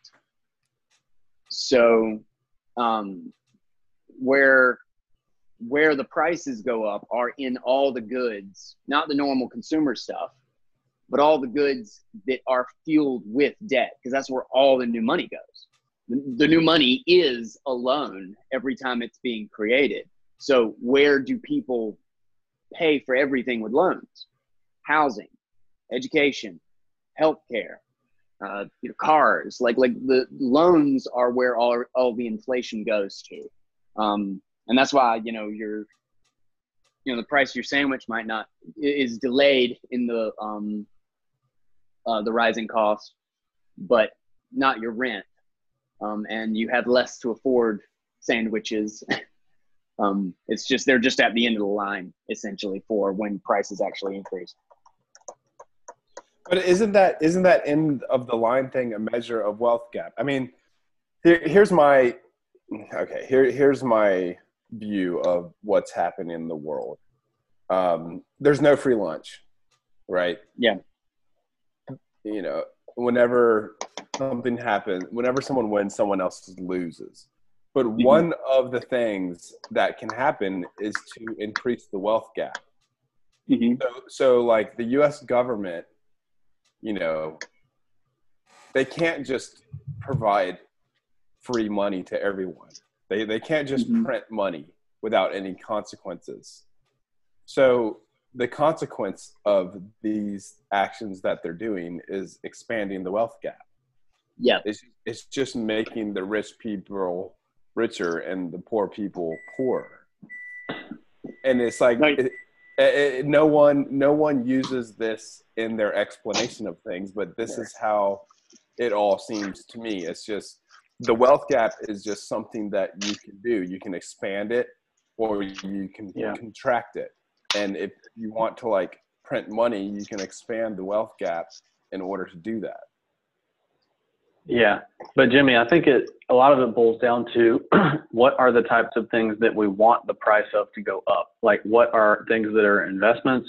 Like nobody invests in sandwiches, but you know, so the so the government's not incentivized to buy sandwiches to keep the prices elevated. But like two days ago or recently, you know, the Fed says they're going to buy, they're going to put 75 billion into a fund to buy bonds and junk bonds and, or newly junk bonds and some bond ETFs. And through the either leverage or fractional reserve, that's going to turn into 750 billion of bond buying power. So like never in history has any central bank bought 750 billion of sandwiches, but they always buy bonds and equities and do other things for assets that they want the price to go up. And that's that's why the wealth gap increases is because the people who aren't wealthy don't have these things. Right. Exactly. So I mean the government is saying it's it's kind of like you know the, the government can draw out of different bank accounts. One of those bank accounts is called the wealth gap. You know, it's like uh, I, I can take Peter to pay Paul. Like Peter is, yeah. The, you know, it's right. just it, it, that that we're, we're taking, you know, we're printing and taking the money from everybody, but not everybody's getting the redistribute, you know, redistribution. Yeah, but but so like, like it's socialism for the rich. But I mean, e- even even just printing money. Yeah, exactly. Like printing money and saying like, okay, we're going to make sure that real estate, we're going to make sure that grocery prices don't increase. You know, we're going to make sure that the poor people don't experience inflation. The way yeah. the way to print money while simultaneously making sure that people don't experience inflation, the way to do that is to increase the wealth gap. Is to make sure yeah. assets cost more. And the thing is, all the people at the bottom of the the wealth pyramid, they get screwed even more because if you're if, say you got a million dollar net worth, you probably have say you have 10% of that in cash, you know, in dollars. Yeah. The rest of it is financial assets and yeah. other things. Um, but if you're poor, if you're if you're only worth 10,000, you probably have 50% of that in cash. So the printing they're doing is disproportionately affecting you as a percent of your net worth to a richer person. Yeah. So it's, it's like a double whammy. They pulled off socialism. It's crazy. They pulled it off. I mean, it's it's it's definitely temporary, but it. Yeah. I mean, it's it's currently working in our in our state, and uh, it's unfortunate. You know that you know the only way to pull it off. Who would have guessed is to make sure people can still afford to buy a loaf of bread or make a sandwich. You know, just make sure the rich people get it first. Right. Yeah. If you would like, if if we would have run this system the other way and start doing socialism for poor people and then give it to rich people, that would not have worked. Right, and that's start what with the rich. Tried. Yeah. Yeah. Start with the Russia rich, and then okay. China, all those all those nations tried that. But yeah, but yeah, now now we're now the the common folk is getting the twelve hundred dollar Trump checks. Yeah. But even but but even if you did that, it wouldn't work. Like, all right, let's say that, um, you know, there was never any printing of money to give to Wall Street. Let's just say the only thing that the U.S. government did was print money and give it to the poorest of people. That's it. Okay. Okay then immediately the price of hard assets would skyrocket. Like, like just just because just because you print money because it's just like all right the way i'm thinking about this is that there are scarce things and there are non-scarce things you know just because mm-hmm. you print money you make money appear out of nowhere and you give it to poor people that doesn't change the scarcity of bitcoin. You know that that no. that like things that are valuable and scarce and affordable people are going to pay money for that thing. Like that that doesn't like that that's yeah. just the fact of reality. Like that's real estate. That's bitcoin. You know it's if you print yeah. a ton of money and give it to poor people that just makes the price of the scarce asset go up. And when the price of scarce assets goes up, the wealth gap increases. Right. Like I the, think the point. There's no. I mean. Yeah. Yeah, I think the core point you're making is that the price of scarce assets goes up. Period. Mm-hmm. You know, no matter what you do, and especially if you j- jerk around with the money supply. Yeah, I guess so. Yeah. Which I totally agree with you on. So if you guys don't mind, I want to quickly talk about the halving, The halving. Real this, quick. This, uh, uh, yeah. Anybody, anybody got like a thirty second uh, filler on anything uh, important I missed? Oh yeah, I, Steve, you might as well. I think I went on on too long. I, I was I was trying to make the the printing of any money, whether it's for poor people or whether it's for rich people, it doesn't matter because even if you print money and give it to poor people, the things that are scarce assets are still going to increase in value. Mm-hmm. And when scarce assets increase in value, you have a wealth gap. Yeah. So, so anything that the government does in terms of printing of money is taking the wealth gap, is expanding the wealth gap in return for some kind of political favor. Yeah. It's yeah. like in terms of like you know there is no free lunch. You're taking from this to pay that. You're basically expanding the wealth gap in order to look good to poor people. Yeah. No i totally agree. Um there's there it's it's it completely axiomatic that there is nothing you can do in manipulating the money supply that has any productive value that, that adds value to anything. All it can do is distort the market, which is going to create poverty, and take from one person, like take from one segment in one way or the other, and give to another segment. Uh, and in the meantime, you know, you're going to put a, a friction and miscommunication in actual economic activity. So the only the only degree of difference is if it's really bad or kind of a little bad or just super unbelievably terrible. There's there's no no point in which it goes positive. mm. All right. Point packets. Right. Let's hit that halving. Yeah, that's the halving, man. Yeah. I mean, a lot of people are attributing the halving to like the recent rise with the Bitcoin price and all that stuff. Um, a lot of people are also saying that you know it's going to be harder to attain Bitcoin now that it's halving just wondering what you guys' thoughts are on that. And you know, for, for me, I'll, I'll, I'll provide my take real quick. For me, I think after the halving happens, there might be a, a small crash. Um, yeah. And I mean, I'm I'm okay, I'm okay with it if it does happen, but if it does happen, but um, you know, I wonder what the aftershocks will be in the Bitcoin community after the halving happens and there is a is there is a crash. So I know, there's a lot of questions there, but um, we could open it up to to talk about that. I well, heard first, there's a Bitcoin um, fork that will uh, delay the halving indefinitely. it's it's a it's a mistake. Satoshi's only mistake. He shouldn't have done it, and uh, you can avoid it completely by getting on the uh, Jared Bitcoin. Jared coin. J coin. J coin. Um, uh, no, I totally agree. Um, I think it's very likely that we'll see a dip. Um, if for no other reason than, uh, uh, you know, there was it happened the last two times, um, and uh, I'm not hundred percent certain though that this run up is really excitement about the halving.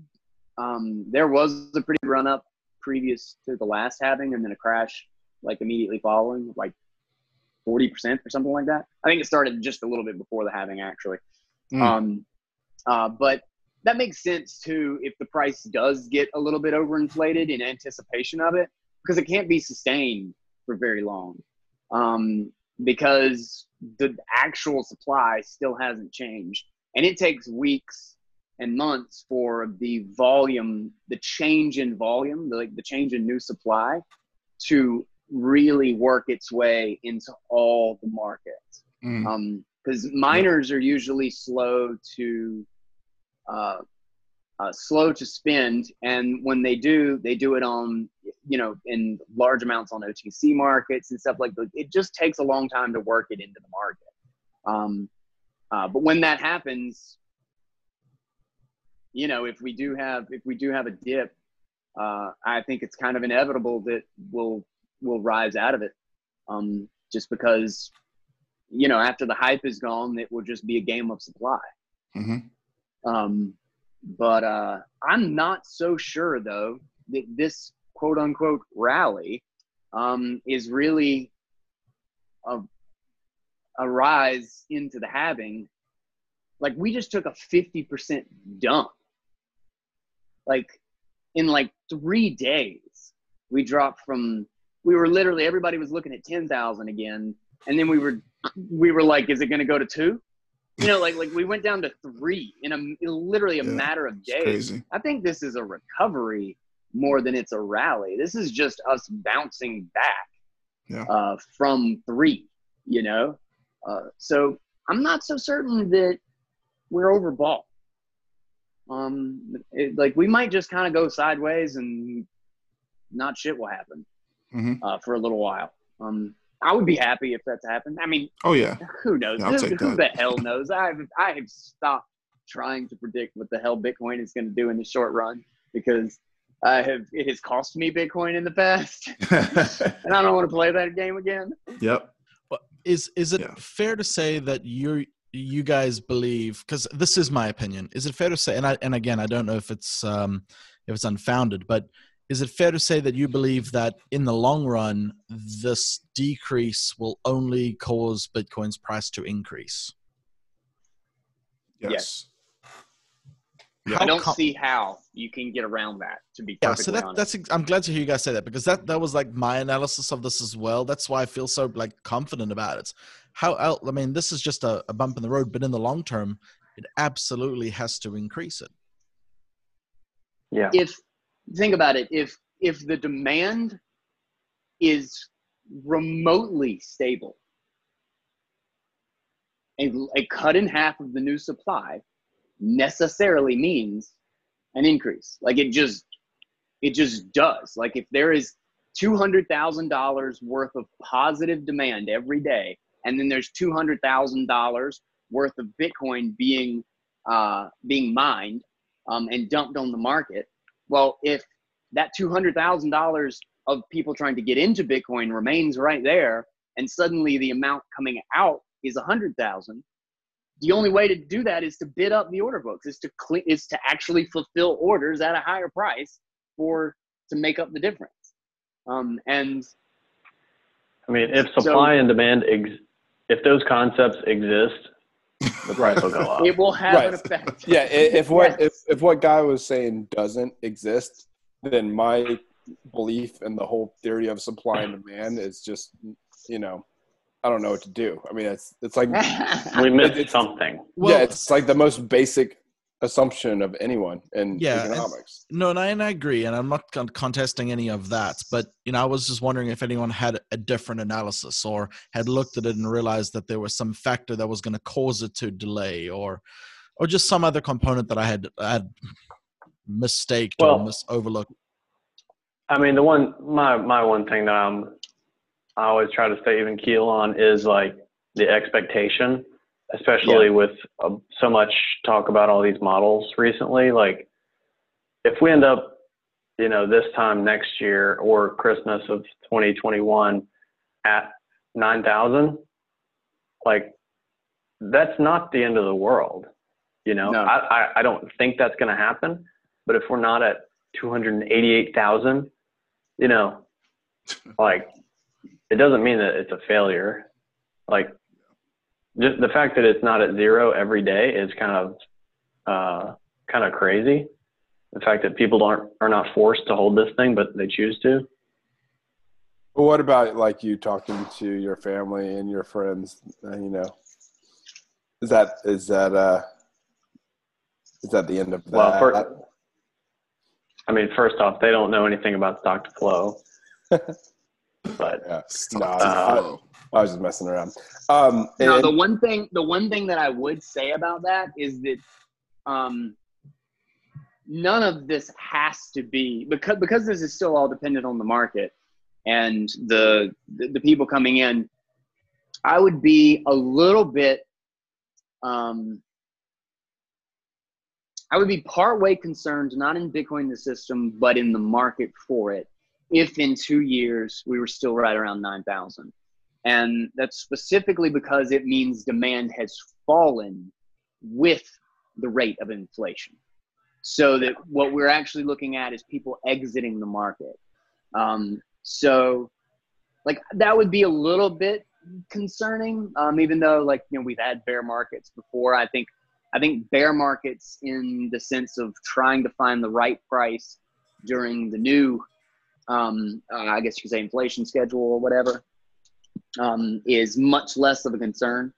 Hmm. Uh, but then again, none of this has to happen, and there's no telling how long it takes. You know, like conditions yeah. like coronavirus. Like if coronavirus hadn't come around, who knows what Bitcoin would be doing right now, or, or what, right. what price we would be at. Like maybe we would have had a rally into the halving. We could be at twenty thousand had coronavirus not happened, but people had to yeah. dump to cover their leveraged positions. And instead, we went to three, and now we're just trying to get back up. Like, so again, we could see 18 months of exiting for whatever reason. Like maybe there's some other disaster, or we we're we're being drug along stagnant through this try to prop up debt, try to prop up debt, try to prop up debt, and just nobody has any capital to put into Bitcoin. We could see that. I, I, like it wouldn't totally surprise me. It'd be upsetting, like God, how long do we have to freaking wait for people to wake up? Um, but uh, yeah, um, yeah, no. It, yeah, in the response to the question asked a few minutes ago, if we didn't have the um, purported coronavirus that may or may not exist, um, oh man, you, you know, like we're going there. You know, like like thirteen or, or fourteen thousand dollars. You know, like if Bitcoin had just kind of continued on its trajectory and it was on the way to the halvening, then I would totally be selling right now in yeah. the sh- in the short term because my experience in past halvening events is that it gets overblown and mm-hmm. um, people hype it up and then like a few weeks before the halvening the price actually peaks but i don't know if that's happening in this situation because of the you know speculated coronavirus mm-hmm. existing yeah, um, guys, I, it's it's my fault. I actually I, I, hit the sell button instead of the buy button a few weeks ago. Oh boy! And I just crashed the market. Uh, wow! Dude. Oh damn! It's unbelievable. Market you ruined fell the four billion. You ruined the third halving. How do you feel about that? Hmm? Yeah, yeah. Oh, no, man. but like you know, like like you were saying with the what would the price be if the virus hadn't happened or we weren't in the situation? Uh, I think it's interesting. Yeah, it's obviously bearish in the short term, but just the resulting financial craziness that's going on from the Fed, it overall, from an institutional dysfunction standpoint, that could, in the long term, just expedite adoption of Bitcoin. So yeah, it's it's like we could have had this steady increase to whatever 14,000 or 12 yeah. but when we went to three that'll just make the the parabolic uptrend that much steeper whenever that happens so whether it's next yeah. year or four years away so it's kind of one of those things where you um, the the balloon was going to pop anyway just nobody thought the pin was going to be a pandemic you know and it just yeah. popped it earlier no, yeah, I totally agree. Um, and I don't, don't get me wrong. Like when I say like what the price could be, um, is I'd be uh, quite a bit disappointed if that happened, and I was really happy that we dipped um, because I suddenly had money to put into it, which it's been some time since I have had actual capital to put into it. Um, and then that in combination with Trump bucks it was a huge opportunity to buy Bitcoin that I hadn't had in a while. Trump bucks. Uh, um, but I was, I, love Trump I was bucks. ecstatic. I have never, I don't think I have ever gone through as much paperwork as I did the day that it dropped to three thousand dollars, looking for money, and like you know five cubbies of a filing cabinet, just oh, wondering man. what retirement account I've been ignoring, what you know profit sharing plan, what insurance thing. Didn't I mean I looked everywhere and I found good chunk of change that I didn't know I had, which is very happy. but yeah, I wouldn't have done the, that otherwise. It's that funny was, how that the, was great news for me. Oh yeah, it's funny how the equation works. Like one side of the equation and the supply and demand equation is very stable and predictable. The other side has, is just so much entropy behind it. Um, you kind of predict it with the when I'm talking about demand. You could you could kind of predict it, but it's just so nuts uh, how you know how up and down it goes and how unstable it is. So we'll see how it goes. But I think in general, you know, if it does, if the if the if the demand stays relatively the same, just you know, as a worst, well, not a worst case. This, this is a decent scenario. The price should go up in the long term. Now, if yeah. something else happens and it causes, I mean, it's like uh, you know something really serious, like more worse than coronavirus, then of course that could really affect the um, demand portion of the equation and cause a, a real right. long term problem. Yeah. yeah well, so, here's the beauty of that. Oh, sorry. Uh, well, I'll just I'll just say it quickly. Yeah, like exactly how you said. Like the S2F model is just a supply based model, and the supply is known and it's predictable and it's exact, and the demand isn't known my my take on the variability in demand has a lot to do with people's education level mm. and particularly the education level of people who have money and people who desire to put skin in the game So that that's why the demand thing is has such much larger variability than the supply. It's not because it's not because you know people's okay so so people's personal situations are changing a lot. You know somebody has a kid somebody wants to buy a house somebody wants to buy bitcoin like somebody needs to sell bitcoin because you know their personal situation changed. Like i get that variability in demand but i think the much larger variability in demand is people is some guy who has a billion dollars who says like well the happening might not happen because you know that that that because that satoshi guy might decide not to do it. I mean like like that sounds crazy right? But if you talk to the average billionaire in the world he would say that mr satoshi decides whether the happening takes place or not. Yeah the failure to understand yeah, um, and, and that's just like, and as soon as that billionaire understands that that's not the case, that spike in demand is fucking crazy. Like that that happened to me personally. When I finally realized that there actually wasn't someone behind the curtain, that is the day that I decided to invest everything I owned in Bitcoin. you know, but it's like the, the the people the the average person with a ton of money still thinks there's a man behind the curtain that can turn the switch off whenever he wants. That's the average yeah. understanding of Bitcoin. And that's why this whole like, oh, the price reflects the information of Bitcoin, I, I struggle with that theory. Because it's just like the average person thinks there is literally a person who can turn Bitcoin off with a switch. And that is what the price reflects, is that understanding. Yeah, so. see, the thing is, this is the beauty of actually having a system like Bitcoin where the supply is eventually static, or that just in general, the supply is so unbelievably predictable. Because the reason that's important for money and the reason money that has the either the like the, the hardest and most predictable supply schedule becomes the money is because any other time that you're looking at a price in the market, you're looking at the equilibrium price between supply and demand. Therefore, both of them will affect it. And you never can actually get hard understanding of either one. The, the price inevitably has to reflect both because both of them are variable. But to have a good whose supply is perfectly static, all the price is measuring is demand.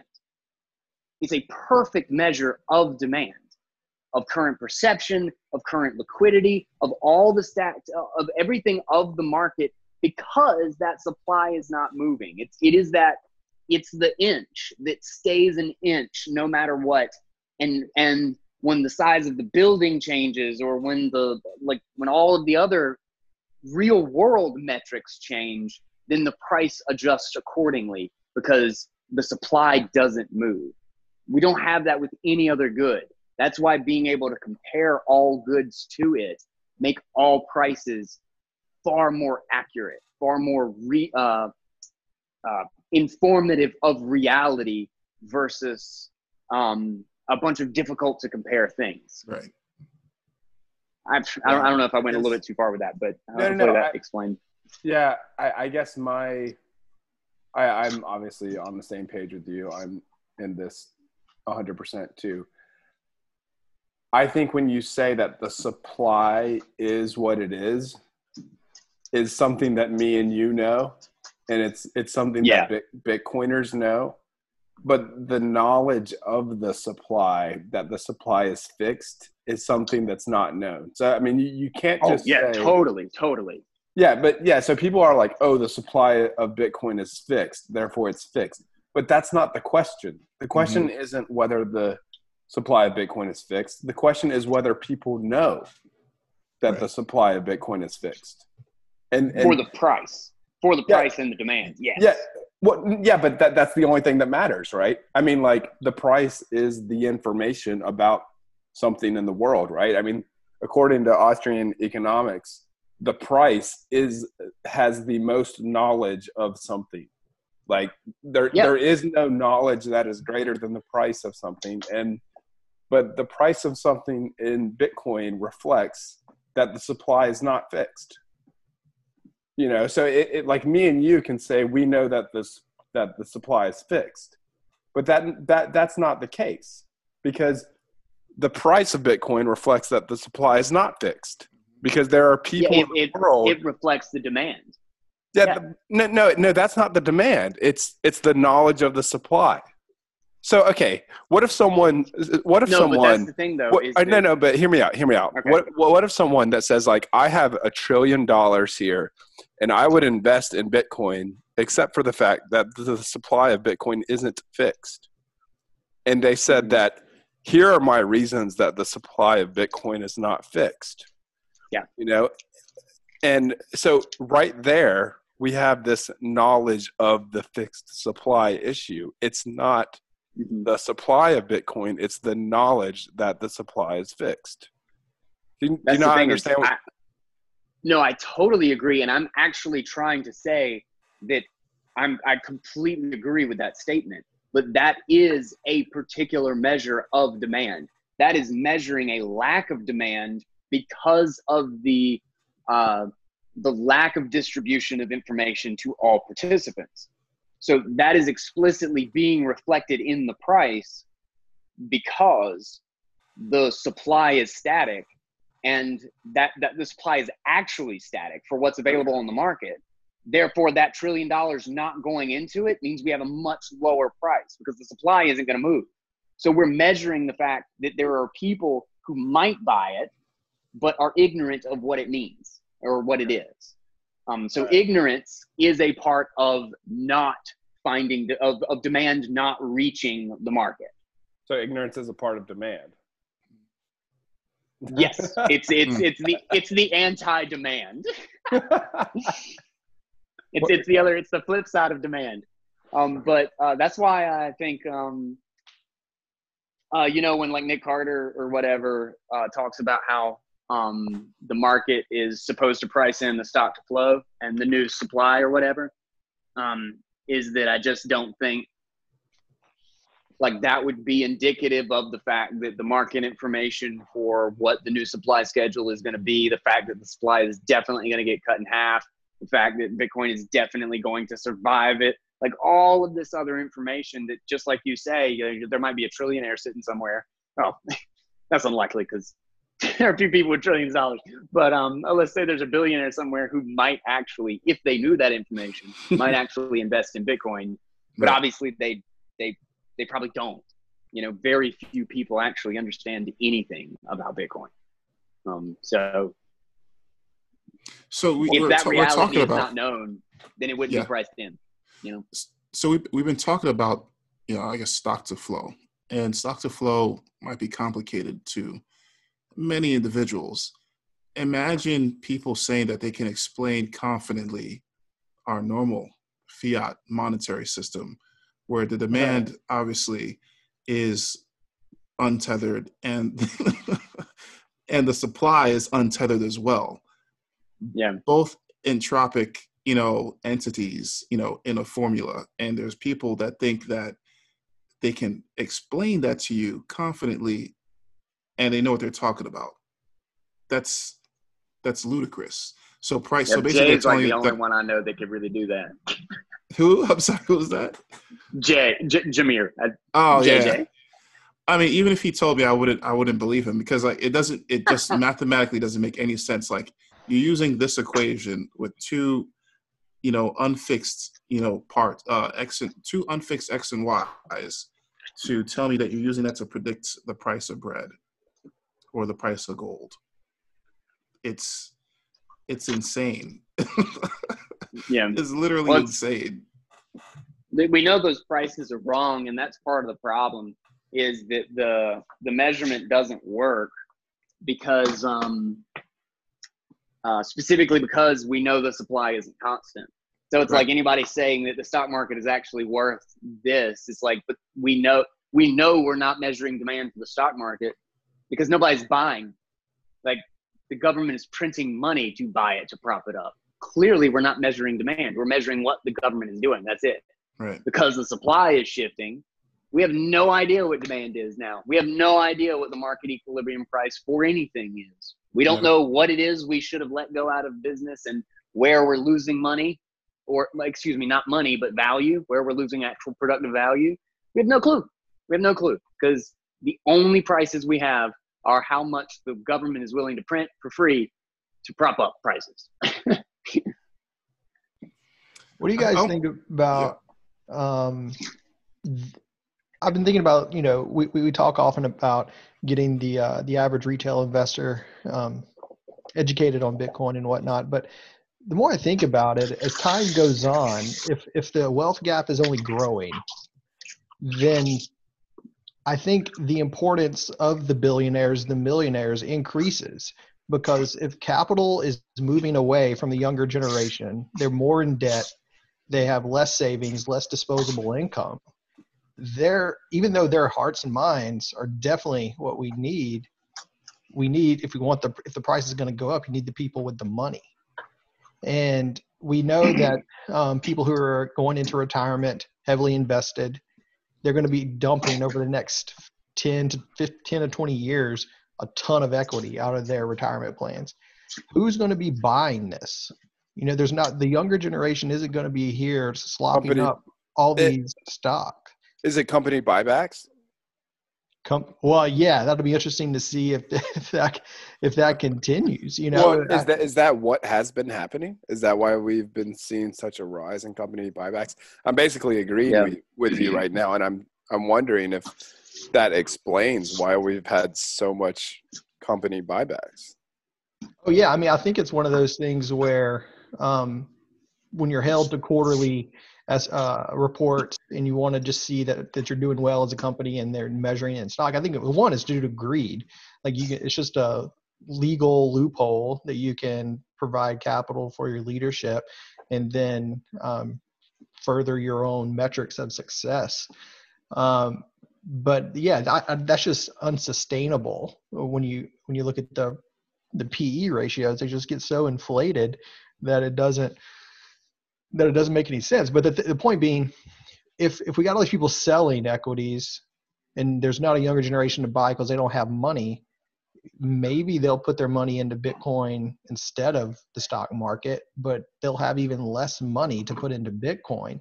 And if the wealth gap only continues to widen, then the younger generation just isn't going to have the money to put into the into the market, the Bitcoin market. So well, yeah, you got to remember there's there's something to that that um, I don't think it would be as simple as they wouldn't have the money to put into it. Because remember it's not really it's not only that we you know to make the price go up and to make the like uh, the market grow or whatever um, you need people putting in money. Like like you would it would be obviously beneficial for wealthy people to buy up a lot of bitcoin. But at the exact same time you also want you want people producing and saving. Because the the actual production particularly if people are trading with bitcoin they're exchanging their time and their production for bitcoin what you want is a surplus of real value. And that's a much better floor. The millennials the young people are going to be the only ones producing everything. The the old people are just playing the financial game like like the the older generations are um they're the ones that already quote unquote have the capital and are loaning out against it just propping all this stuff up on loans the corporations and all that stuff so i'm not sure i'm, I'm not sure if i uh, i get what you're saying because i mean it's almost like yeah. we a lot of people are falling into the trap of like oh we need this current financial system's blessing to make Bitcoin a success. Yeah. When that's not right. necessarily the success of Bitcoin. I mean, you could literally just batteries and be productive, and someone can pay you directly in Bitcoin, and that's massive. That's that's huge. Yeah. If you get paid, it's not necessarily that we want all the people in big finance because they're not sustainable demand right. or additions to to the actual ecosystem. That's inflation of you know Bitcoin's price. But if we have a productive surplus, if we have workers saving in Bitcoin, that's what will really put a price floor and will put a really strong foundation under Bitcoin. Um, so we want productive people, not rich people, quote unquote. Gotcha. It's interesting. Like if someone if someone had one if someone had one Bitcoin, and over the span of ten years, that one Bitcoin was worth, I guess it, it jumps from maybe one thousand dollars to like five hundred k. They still have one Bitcoin. And if the economy goes to just using Bitcoin, it kind of doesn't even, it doesn't even matter how it inflated against the dollar at that point. If productivity is measured in Bitcoin, I think that's the the true test. Like when when things get fully sorry fully ramped where bitcoin is how people are getting paid bitcoin is how people are paying others for services. I mean all that other stuff is kind of you know moot at the end of the day. It's just like oh yeah it, it was worth this many um whatever the soviet union was uh, soviet union was using before they collapsed. It was using that many of this. Like you still have one bitcoin. It's still the same one bitcoin. It's it's no different than what it was before. It was just one Bitcoin. Yeah, I agree with you. I was, I guess, I was thinking in a shorter time frame in a in a in a more modern U.S. dollar reserve currency environment. But yeah, in, yeah. in, in that environment, I can totally see that. Yeah. Yeah. Time. That's what I was thinking too. Time frame is everything when it yeah. comes.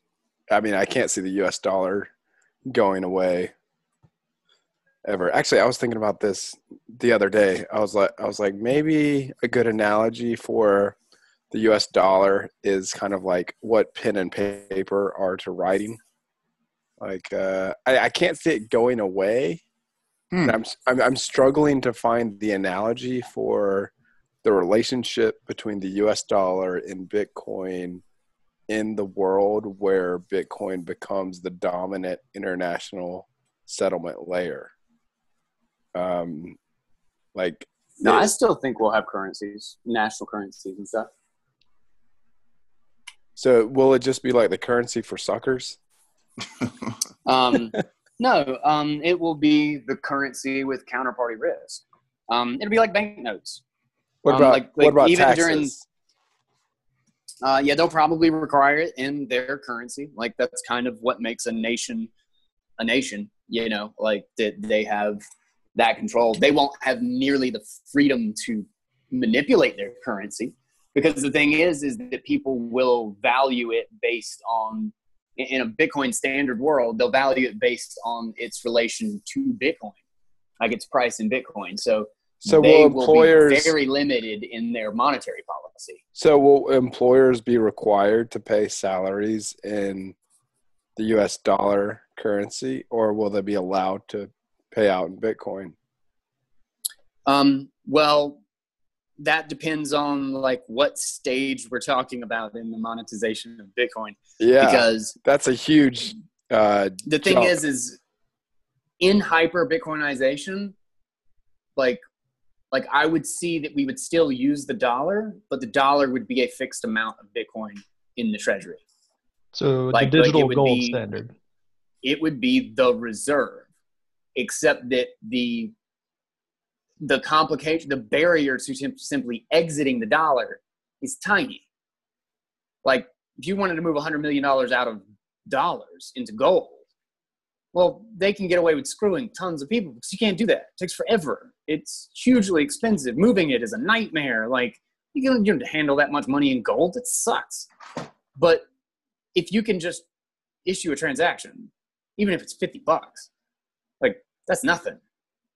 Like the a bank run can happen in seconds, like can happen in three blocks as opposed to three years. Um, and because of that, they don't have any real power over it. They have to keep it strict reserve, or people will just be like, "Well, I'm not going to hold this right now." They just drop their reserves ten percent, and then the value of the currency drops ten percent in a matter of hours.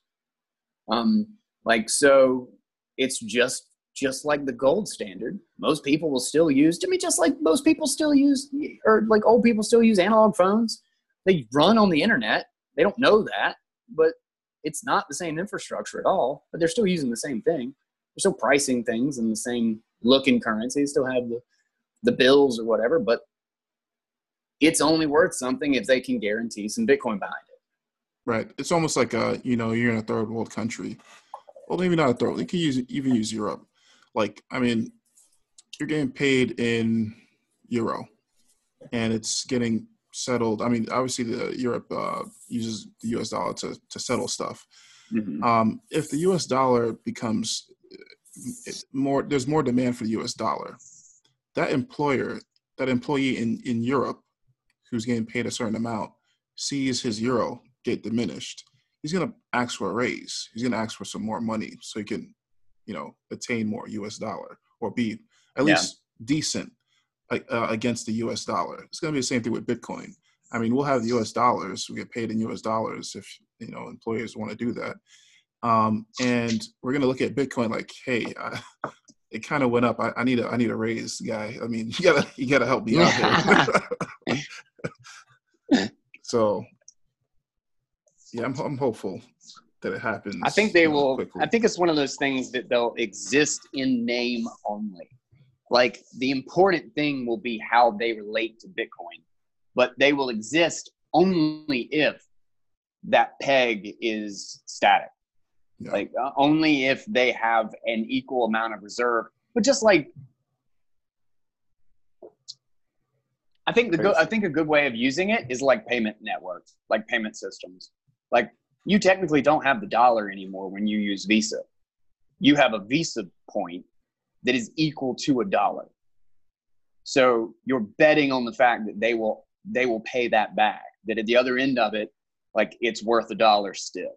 But if the company goes other under in the middle of the transaction, well then it's gone. You didn't you didn't have anything.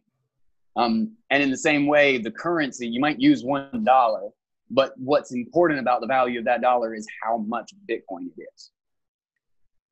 All right, all right. Anyway. So, what about awesome. this? What about this future where there's kind of us, and then there's the normies, and the we know that the U.S. dollar is secretly pegged to Bitcoin, and the normies have the kind of I don't know patriotic understanding that the U.S. dollar is their own form of money, and the government never admits that the U.S. dollar is pegged to Bitcoin. Don't you think yeah. that's going to happen? I mean, maybe, but it just means that those are the ones holding the bag whenever their monetary policy changes. So it's just like, you know, I mean, it just sucks. Like yeah. the government screwing part of the population that doesn't understand what's going on. When was that? You know, that's new.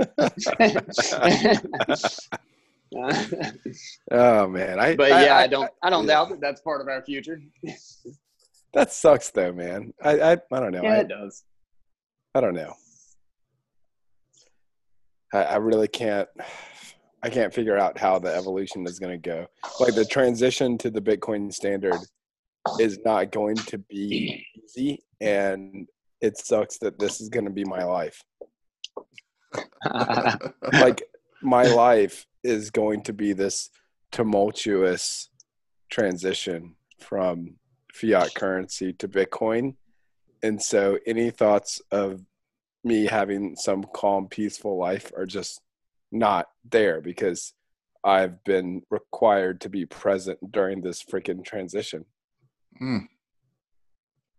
It's a maybe cool that got way a, to look at it. yeah, maybe no, maybe that got a little too deep, but yeah, you know, I, I'm I'm so I, I'm so invested in this that like this is what I signed up for, and that just means yeah. that like I'm not going to have peace. You know, it, it feels like being on the boat going to the new world of America and having to start this up. It's just like you've decided that like you're on the ship that's bringing about this new kind of world order and that means that like you've signed up to not have a happy peaceful life there's no such well, thing as peace i say yeah. it i see it as uh, yeah yeah yeah. Welcome to the dark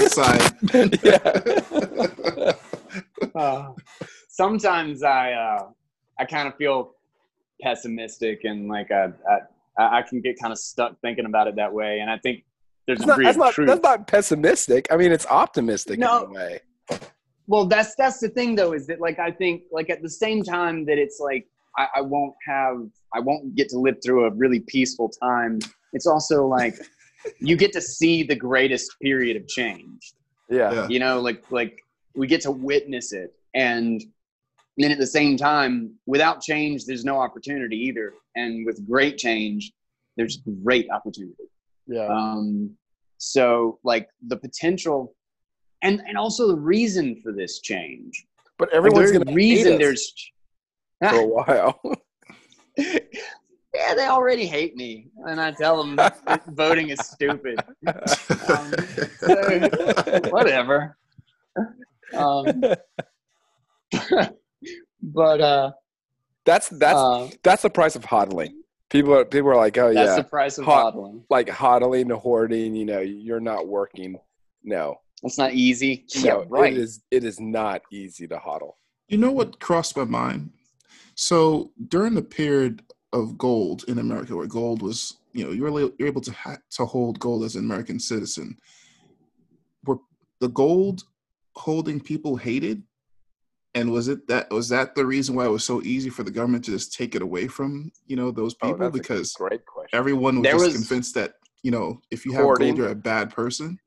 There was propaganda during the uh, during the Great Depression that they were hurting the economy, mm. um, and that and there was definitely there was definitely wow. a uh, let's hate these people um, to excuse the confiscate gold confiscation act because they need to they need to do their part in uh, bringing us out of this mess. Yeah. No, no, without a doubt. Yeah. So- and everybody who doesn't have gold will buy into that shit, no problem, because they're they're hurting and they're like, why is this person safe? Yeah, you, you too and your self-loathing just brought me to that that theory. I'm I'm glad that uh it made sense that it actually seemed to happen. Self-loathing. Wow. What's self-loathing? Ah, I'm just I'm just joking with you. Well, you got to think just... about it. Something is only politically possible if people are resigned to it. You know, yeah. like like they have to, to some degree, uh, approve of it. Um, at least for enough reason to not, you know, riot over it. Um, in order for it to actually work. So anything that they do they have to try incredibly hard to demonize the version that would the version of the world if they didn't do it so whatever that is whether it's people having gold and not having to pay for all of their bullshit um, they have to make that look like the bad guy so that they are the good guy it's yeah. the only way to do it mm. Some deep stuff. stuff. Yeah, I mean the, the libertarian stuff is so meta. It's like I, I li- I've lived most of my life just thinking of, you know, my personal situation, and then meta. Like, yeah, it is. It is. No, I get it. It's just, yeah. it's just funny because you have to transition to like, you know, what if someone else made a different choice in their life? Um, yep. You know, what it, what does society have to like keep that person you know from becoming wealthy i mean it's like the ethics of that is just i don't know it, i mean i don't think the libertarian perspective on the world is perfect but i definitely think it's the best we have yeah it's, it's just practical um, it's just it's just looking at it at it's it's stepping back and not trying to micromanage it's it's not missing the forest for the trees Mm-hmm. Um, it's attempt to look back and look at the fundamental pieces because it's the closer we get, the more out of focus it is. You know, the closer you get to the puzzle piece, the less you see of the real, pu- the whole damn puzzle. Um, and so, like, you start making decisions or changing things without even knowing what the hell you're doing um, or what you're looking at, and it's it's such a huge, organic, complex system that the only way to make any sense of it is to just deal with the base principles and assume the rest is a consequence of that. Like fix the incentives, make sure that you're not screwing with any of the basic axioms of society and of supply and demand. And then the market's going to figure out the rest because we're too stupid to go any further than that. Yeah. um, let people make their own damn decisions. Yeah. I mean, the, the reason I said meta is because it's a transition like that you have to go from your own situation to the kind of global rule of law and i don't yeah. i don't mean to make this sensational here but i remember being in my early 20s and realizing this about the abortion debate where it was like because i was talking to someone and they were like oh i'm you know i would never have abortion and i, I think that's terrible therefore i'm pro-life you know but you know if someone else wants to that's fine and i'm like mm-hmm. i'm like wow that that is such this like gray area in between what you think about the world and what you think other people should think about the world. And it's like when you're talking about government regulations are you talking about what you think about the world? Or are you talking about what you think everyone should think about the world? And so mm-hmm. it's like can can someone who's can someone who says i think abortion is horrible and unethical and i would never have one. And i think anyone who has abortion is going to hell but people can do what they want. Therefore i'm pro-life. Like what what kind of statement is that? I mean is that is that a statement of pro-life or pro-choice? You know it's it's it's that's what i mean by going yeah. to the libertarian meta space is that like all of a sudden you're not talking about what you want you're not you're just talking about this kind of abstract layer of what other people are allowed to want. Yeah, you're um, you're respecting the individual and not the state. Right. Well, what's funny with what's funny about that is that the way you put that is that you have to think to you have to think externally to yourself is that for the principles that are based on the individual perspective are actually the only way to properly think about the collective. Mm-hmm.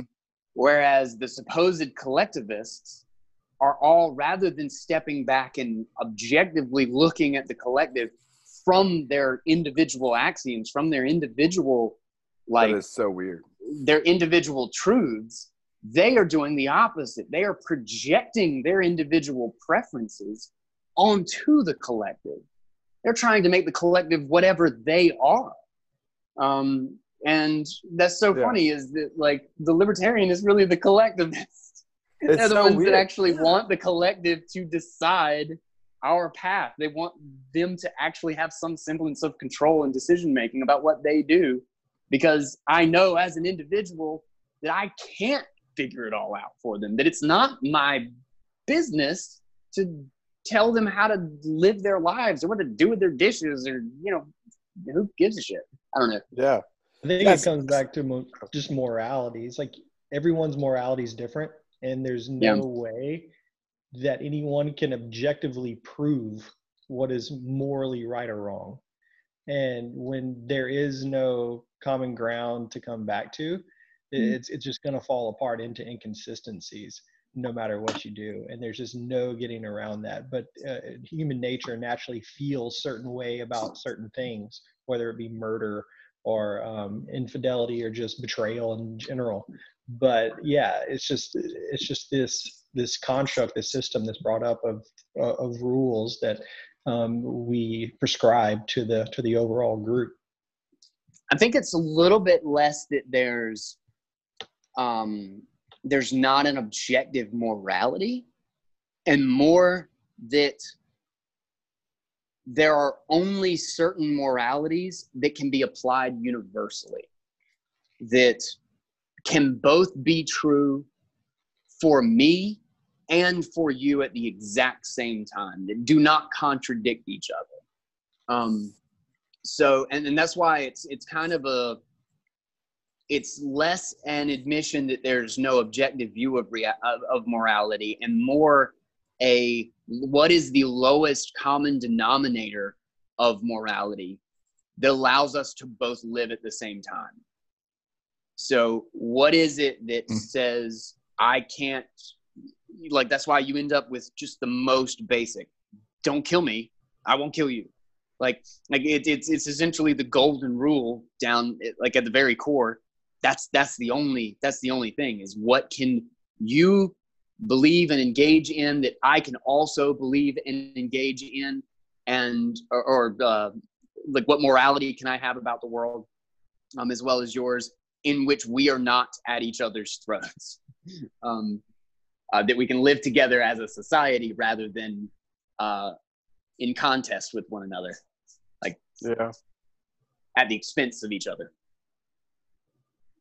Man, along along those lines, this not to make this weird, but this conversation of the, the, the coronavirus, it's already weird. Who cares? Um, this conversation of the coronavirus and people's knowledge about the spreadability and the death rate having some impact on the non-aggression p- principle God. I think I think is super difficult for libertarians because it's not just whether something is aggressive or not it's whether someone thinks something is aggressive right. or not yeah. and you know i'm one of these weirdos that thinks that the coronavirus isn't as big a deal as people make it up to be but you know when i go go to the grocery store half of the people in there think that you know the coronavirus is the most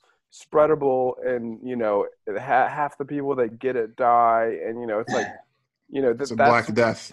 Yeah so it's seriously. it's, right so it, that's what those people think. So in their opinion i'm being very aggressive mm-hmm. by, by not wearing a mask and it's like yeah it's back to this thing where i was talking about with the supply of bitcoin it's not any kind of objective fact about the world. The only thing that matters is people's uh, you know feelings or understanding about whether something is aggressive or not. You yeah. Know, the, the non-aggression principle, you know, imagines this objective understanding of aggressive. It's it, well, I don't think it totally relies on the fact that there's an objective definition. Just that there is at least a very broad set of things. Like like I think all of it is a series of it's a spectrum, right? So there's not exactly this thing that is light and then exactly this thing that is ultraviolet. It's just gets closer to one or the other. So um, and that at the extremes you can basically make the laws. And the whole point of society is to figure out what those gray areas are to work it out per situation to work it out and make decisions or judgments based on the people who were part of that situation or had skin in the game. Like like to let those decisions work themselves out. But where i think the people get wrong um, I've, I've seen that exact same thing though is everybody talking about how like probabilistic murder if you're out and somebody gets close to you or coughs on you or something uh, have this little, this little murder. Oh my god. Yeah, dude. I've that's someone said that. For me. Oh yeah, yeah. Um, wow. I've, I've, seen that a couple times. Unbelievable. Um, but uh, uh, wow. I see it as people misinterpreting aggression, I- equating because they're afraid in both situations, mm-hmm. is equating risk with aggression what's happening is that you have an increased risk in your environment. The, the risk of being alive and being out around people has suddenly increased. And you don't want to admit that risk is new, a new part of reality. So any attempt to just be normal is a recognition that that risk has increased. It's a, oh my God, the risk is definitely higher now because you're being a normal person, you know, getting close to me and breathing on me and all this stuff. What's really is that you're you're you're still going into society accepting well not accepting actually the fact that there is a far greater risk now in going out into society. And it's the same mentality that has us has the stock market the uh, government buy up all the damn stock market for us. We don't want to believe that there's risk in the world. We just want to do everything that we can. We're so afraid of risk that we will paper over it in every possible way down to locking people in their houses and saying that if you get close to me, you might be murdering me. because there is risk in the world. It's risky to go out and be alive oh and talk God. to people and shake hands. It always fucking was. But as soon as it becomes apparent, people are like, you're attacking me. Um, and, and it just, God, it's, it's a constant just let's pretend there's no risk in the world. And anytime it shows up, how can we cover it up so that we can go about our daily lives and be drunk and blind and just assume that we can fucking influences. It causes all this misallocation of resources. It causes people to beat each other's throats just because you breathe on me. You know, like it just, ugh, I don't know. It's frustrating. yeah, another another also piece to that is the Oh, I, I mean, yeah, I've been like I, I, I told you guys, I've been uh, listening to your anatomy of the state readings. But uh, Murray Murray Rothbard. he said you listened to that like yeah, a couple five times. times. I'm not. I'm not. yeah. I mean, it's embarrassing, but it's some good stuff. But uh, I mean, it's some good concepts because I think right now is the as we rounded up the intellectuals, and he, you know Murray Rothbard uh, talks about the intellectuals being used to you know mold how people think and how people make opinions basically stealing our mm-hmm. you know individualism um, with the coronavirus the intellectuals basically told us exactly what this thing was and a lot of people did not even think about it on their own or walk through the process on their own and we were basically told everything that we needed to do to protect ourselves, protect our loved ones, and prevent ourselves from um, you know being murdered by people walking close to us. And um, I think it's just I think it's just really uh, really sad. And um, you know I, I just hope that I don't know what people have to do to wake up from the matrix, but uh, it's it's it's really tough at this point and really really really grim to see Thomas all these opinions get molded so easily dude. I, am I'm, I'm gonna watch. Watch. I'm gonna watch. I'm gonna read uh, Common Sense uh-huh. about the American independence. Um, uh, not the what what Parker Lewis was referencing in that article. Hmm. Um, mm. but I think I'm gonna read it because that opening like paragraph talking about how time makes more converts than reason. Um, and yeah. that, that's that's really i think what's key to all this is that this is just something that just takes time to unravel. We're having an identity crisis. Um and we're having to come to terms for, for what it's worth yeah. that that that jumped out at me in parker lewis's thing that time is more influential than reason. So good. And, and also um, that bitcoin is the fastest growing asset in history yeah the, those two things put together just kind of hmm. gave me a little um, calmness about what's happening. I didn't mean to cut you off. I just meant to. Oh no, no, I totally that that's yeah what I was gonna say. um, is that it's it's just a matter of time. You know, like we just have to wait, and the shit will work itself out. But right now, we're having a bit of an identity crisis, and all this risk that we tried to pretend wasn't in the world we it showed up anyway, um, and now we're having to deal with it. And because of that, people are extra scared and extra having to deal with it.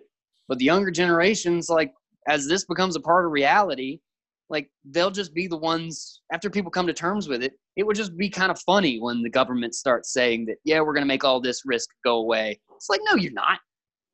We, you know, we know you're full of shit. Like, when did that ever work? Like, the, the world has been insane the whole time I've been here. We've had like three huge, you know, debt collapses. We had a currency crisis. We had a pandemic. You guys aren't prepared for shit. I'm not buying into your program. yeah. So yeah, yeah. I think it'll just come with time. I feel like there's an element of domestication in this. Like yeah, yeah. Um, the kind of modern Western first world way of seeing the world is that everything has been domesticated and there's no real risk in the world anymore. And wow. just like the realization that no, actually, there's a lot of uncertainty in the world. Mm-hmm. It's just not very well received because, like, the process of Western expansion or just the, the process of de- development of the Western world has been to kind of domesticate the wilderness and to kind mm-hmm. of make the unknown known. And I feel like the modern mainstream normie understanding of the world is that the world has been domesticated and that the world is known and and it's just not true. Yeah. and, it, and that's just not true. Right. And it's that's awesome. Yeah. Have you been reading something it. about that lately? No this or is you just saw that? You know i have a hard time like it I, i've just thought that but you know i i read everything all day i mean i listen to your podcast all day long. It, it it's hard for me to differentiate like what are my ideas versus what I've heard. But yeah, I mean, it's just, that's a good, that's a really good way to put that. That that would like make a great chapter in the Great Disillusionment. Like okay. how the fact that we're just like losing, um, you know, we're losing that sense of that sense of shared truth, even though it was a lie.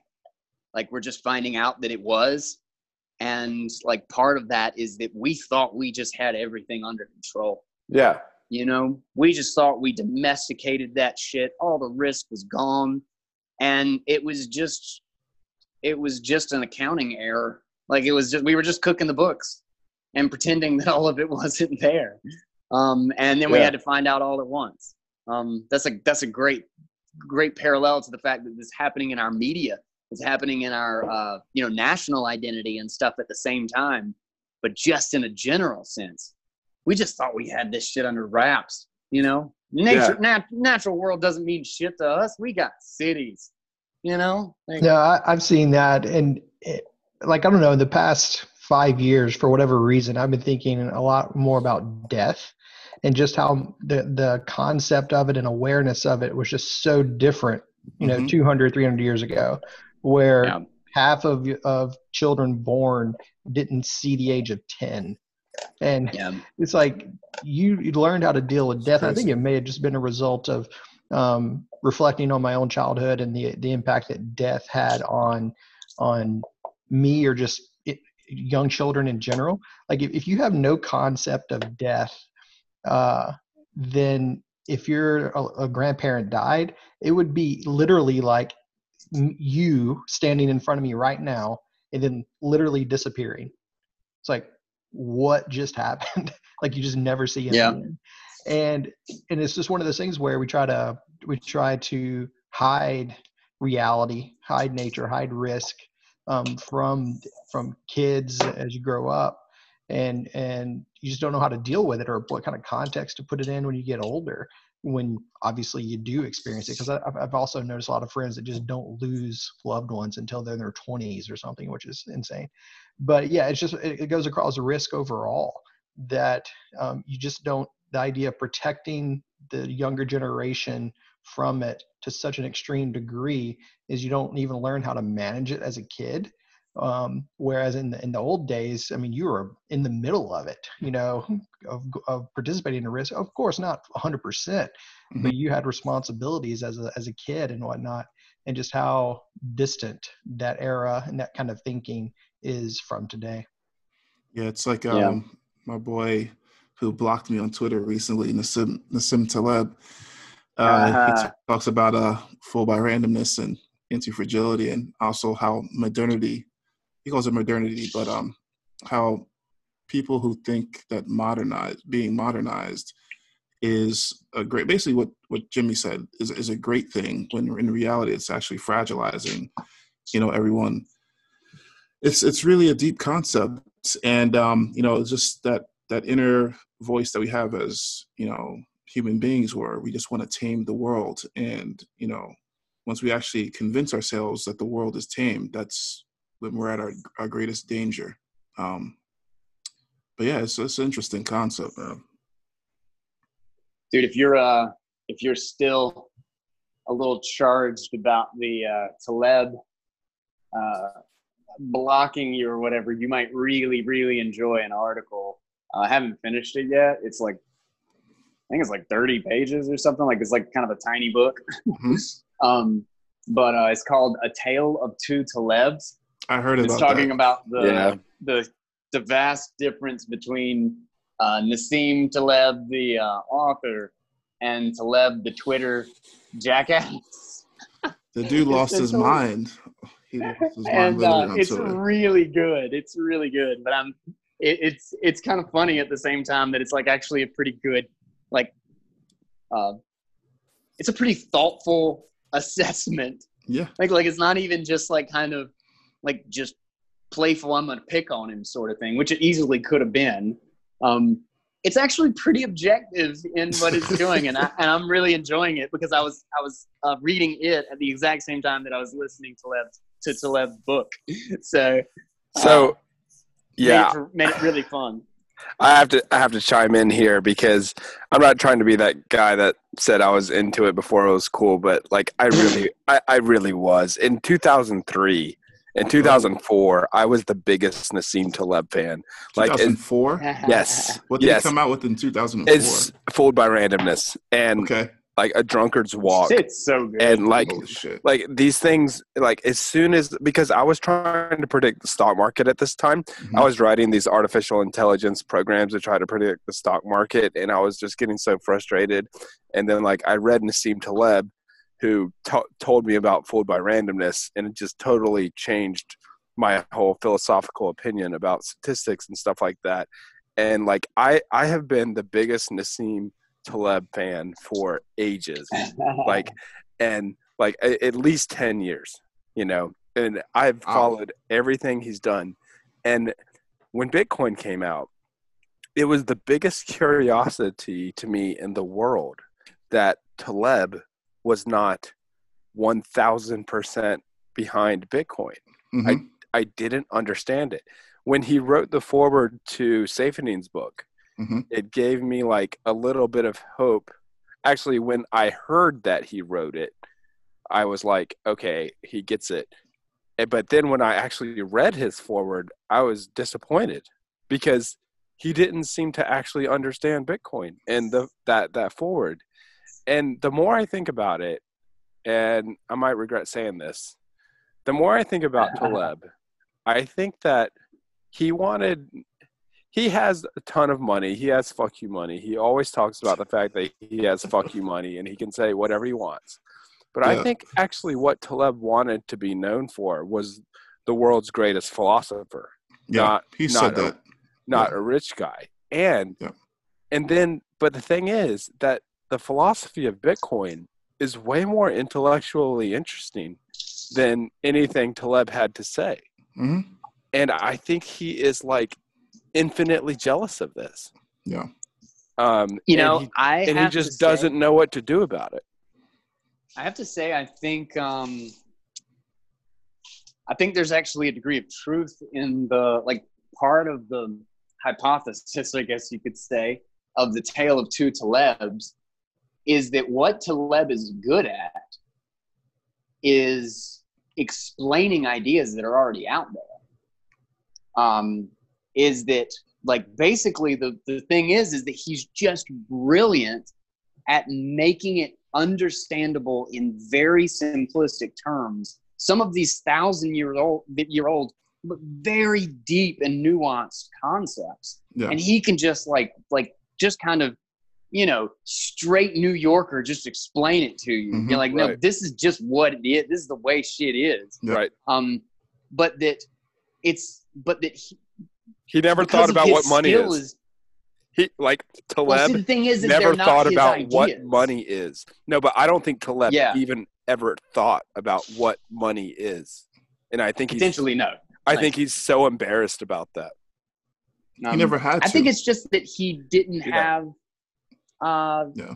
He uh, like like one of the things he talks about in the in the um, article or whatever is that like he has a he has an awful case of I made this, of thinking that he's the greatest philosopher in the world and that he came up with all of these philosophies because he discovered all of these philosophies and then explained them. Like when when it's like he found them from other people, uh, right. and he's brilliant at explaining them. Mm-hmm. Uh, so uh, because of that, Bitcoin is new territory. You know, there's a lot. Totally new. Like it's Bit- totally new yeah. territory. Bitcoin is not explained by any philosophy of the past. Yeah. And that's very. Yeah, you got to figure that shit out for yourself. You have to figure it out for yourself. How those philosophies apply. Yeah. You know, like because there is a lot that goes into it, but like it's a gamble, you know, because it's all an experiment. We don't really know which philosophy properly applies and in what way and what money is we're not really seeing that many monetization events to even have a good history to go by. This is all fucking new territory, you know? Ooh, like we're I, all really in the dark. I, I have a question for Taleb. By the way, Coin Packets, I want to hear about how he blocked you, but I have a very simple question for Taleb. Is Bitcoin a black swan? Has he answered that? That's a good question. I don't think I haven't seen that direct question to him, so I don't know. Isn't that a very like simple question that he should have addressed? I mean, it's got to be. I think so. it is. It's got to be. Well, I mean, talking about Bitcoin, people pretty much predicted something like Bitcoin in the '90s. I forget in the '80s.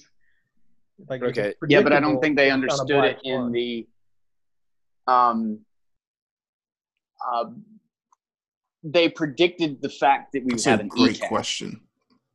That's that's the thing. It's a simple question too. Yeah. Even the general, even the general like goal of Bitcoin. Like remember, Satoshi was one of the cypherpunks, and he followed DigiCash and Hashcash and uh, the e-money and all these things. Um, what they were trying to do was way to make payments in value uh, that were anonymous, that were private. They were trying to figure out how to have a way to do commerce without having to rely on somebody else, like without giving up all your without a third party, without third party. And when he figured that out, when Satoshi figured out how to fix that, what he realized that he had to go all the way down to the very base the monetary policy. Without the foundation without the actual money being independent there was no way to get independence anywhere else. Like there's no way to like go up into the banking system and make anonymous transactions on the banking system if you don't know anything about your money. So he had to reinvent the money. And that's what's crazy is that um like in trying to solve like a second order or a third order problem he had to go all the way back to the foundation and just completely reinvent the whole game. Um, but in the yeah. sense of like it being a black swan, that's why I think it's a black swan. Yeah, we all thought that there was going to be e-cash of some sort, and that eventually we'd be making quote unquote payments online. But I don't think anybody really understood the implications or the idea that we could have a scarce money, a scarce like has all the characteristics of a metal in the digital world you know like like that it can just be completely finite and there's nothing anybody can do about it and there's nobody that runs it. Um, and it's just a completely independent protocol for money money in the digital space. Um, and i don't think the full implications of that were ever predicted or understood. I think people thought yeah we'll have payments on the internet. Like i, yeah. I kind of think that's really as far as most of it went. It's, it's maybe it's, not i don't know it's a that's a hard that's a hard question honestly to me. I think you know his definition of a black swan is something that you know we just did not see coming. Like he used that turkey analogy like you know i'm getting good food from these these people. They're giving me food and yeah. you know, the next morning i'm it's thanksgiving i get shot up and diced into pieces. I did not see that coming. Like bitcoin you technically did not see this one coming. Even with you know e-gold and e-cash and all these things that are coming out like the Bitcoin itself, like that success, like people didn't even think that these things could be successful, let alone on top of that. So it's like the fact that it's moving, chugging along, and it's stable, and it's a rival to like really old traditional assets and currencies. I don't think anyone has saw it coming, and I think, and I still think there's a lot of people out here who have yet to realize that, which is crazy to me. Um, but I'll get yeah. to. I mean, if you guys want to know how I got blocked. Um, oh yeah, yeah, yeah, yeah. I want to hear yo, about that. Just, oh, just yeah, real yeah. quick. I mean, it's it's funny because he was getting it was more coronavirus related, but you know he was getting into a, a heated altercation with Saifedean, and I was I was kind of challenging him myself because you know Taleb was really talking about like you know Sweden and um, the UK, and this was in, like in beginning of March. Like the UK didn't do any lockdowns early until Boris got freaking uh, coronavirus. Mm-hmm. But before then, he was criticizing them, saying that hey, you know these guys are idiots. They're going for the herd immunity approach. That's the dumbest thing in the world. You have to understand tail risk and how you know these things can explode. It can lead to black deaths, all these things. And this is not a black swan, by the way. This has been seen in history before. If you don't take precautions, you're dead. Everyone's gonna die. Um, I'm paraphrasing, but that's generally his gist of the his tweet storm. So I replied to him and said, "Dude, doesn't this go against your logic of you know randomness and anti-fragility? Because like herd immunity is randomness at work actually helping out humanity. I mean, that's the point of herd immunity. Yeah. You're everyone's exposed to it. Yeah. Eventually, so we all build immunity, and you know we end up being okay. I know a lot of people die, yes, but at the end result is herd immunity. That's great. Um, and he sent me. He replied and said, basically a warning, and said, "I block idiots." That was it. And I wasn't blocked though. I guess it was just a warning. So Good I was like, oh shit, what the hell? This guy has lost his mind. So safety uh, later on, this was like um, late April, safety was going um, on his tirade about, hey, you know, these people talking about, you know, all these exponential tail drops and, and risks and all this stuff. They don't know what the hell they're talking about because there's signs that we could have had coronavirus in the United States since November last year or earlier than that and um, yeah. he was going through that that uh, whole tirade. So I went in, and um, later I found out that he got blocked by by, by um, Nassim Taleb because because of that threat. Safety got blocked by Nassim Taleb because Nassim Taleb chimed in, and Safety was an asshat and replied back to him, and then it was a block after that. so I was like, "Oh shit, you got blocked." I was like, "Keep up the good fight." I, I just replied to the thread like, "Hey, keep up the good fight, Safety." I mean, I like what you're saying. And then right after I wrote that post, it wasn't very long. It was like 15 minutes or less. I went to check Nassim Taleb's uh, response, and it said he, I was blocked. I was like, oh shit, this guy is audited. Like he doesn't play around. He's he. I don't know how you maintain a Twitter profile like that. I could barely maintain my couple thousand followers. like he has like almost a million. He's like gleaning people off the list. I'm like, wow, you're that's really impressive. But it didn't really bother me because I was like, you know, I really do like Nassim Taleb's, um, you know, style of explaining things, but it's like he's a human being as mm-hmm. well. As, I mean, this this falls into the randomness theory as well. Like, no one's perfect. People are gonna do some stupid, irrational yeah. shit all the time. So it's like, all right, block me. Let's, we'll see how that works out for you in the long run. You know, we'll see. It's also, I think he's, I think he's um, misconstruing uh, the fact that you understand the theory with the fact that or with the the presumption that that means we know how to apply this theory perfectly when the application is where all of it goes wrong. It's in the final inter- interpretation of how it how it reflect how reality is actually reflecting this theory. And i think one of the things like just in the nature of his comment is the the presupposition that if the government isn't locking down everything and literally putting the whole country on house arrest that that necessarily means absolutely nothing is changing. Mm-hmm. Like that's retarded. Yeah. like that doesn't mean that at all. In fact, Sweden is a great example. They did no forced lockdowns, but they still had an 80% drop in retail traffic. Yeah. Like 80%. They didn't do anything, but they had an 80% shift in behavior. Mm-hmm. So, because of that, they're actually going to the they had small businesses that actually managed to hang on and could deal with you know just getting by for a couple of weeks or a couple of months for the people who are willing to take the risk for the people who are 16 years old and 21 years old and don't really care that much. And it's not killing them anyway. Like if they're if they're going to take the risk and you know actually spend some money and get some work done yep. we should let people do that. Um, but yeah i think i think in that was the just the ridiculous assumption that the the one action of the government is the only action. Right. That, that we're just going to ignore the whole rest of the world and all the people and all the decisions and all the jobs, everything. That is just, it's the government. It's the only decision that makes any difference and is any action at all in the economy. Ridiculous. Yeah, I mean, he kept on referencing China. It's like, look how well China did. And uh, I, you know, well. I mean, I, I, have nothing against China. I think I still think that we do China really dirty when it comes to the media. But obviously, we can we can all pretty much bet good money that China did not do that great with the coronavirus. Yeah. Um, and he just kept on referencing in his in his model and all these models he kept on referencing, and I'm like, dude, you're you, you're literally saying that the base of your models is China's lockdown and draconian enforcements is the model to success. Yeah. I don't I don't know, man. That's that's not even for me who is sympathetic to China a little bit. That's hard to that's hard to freaking swallow.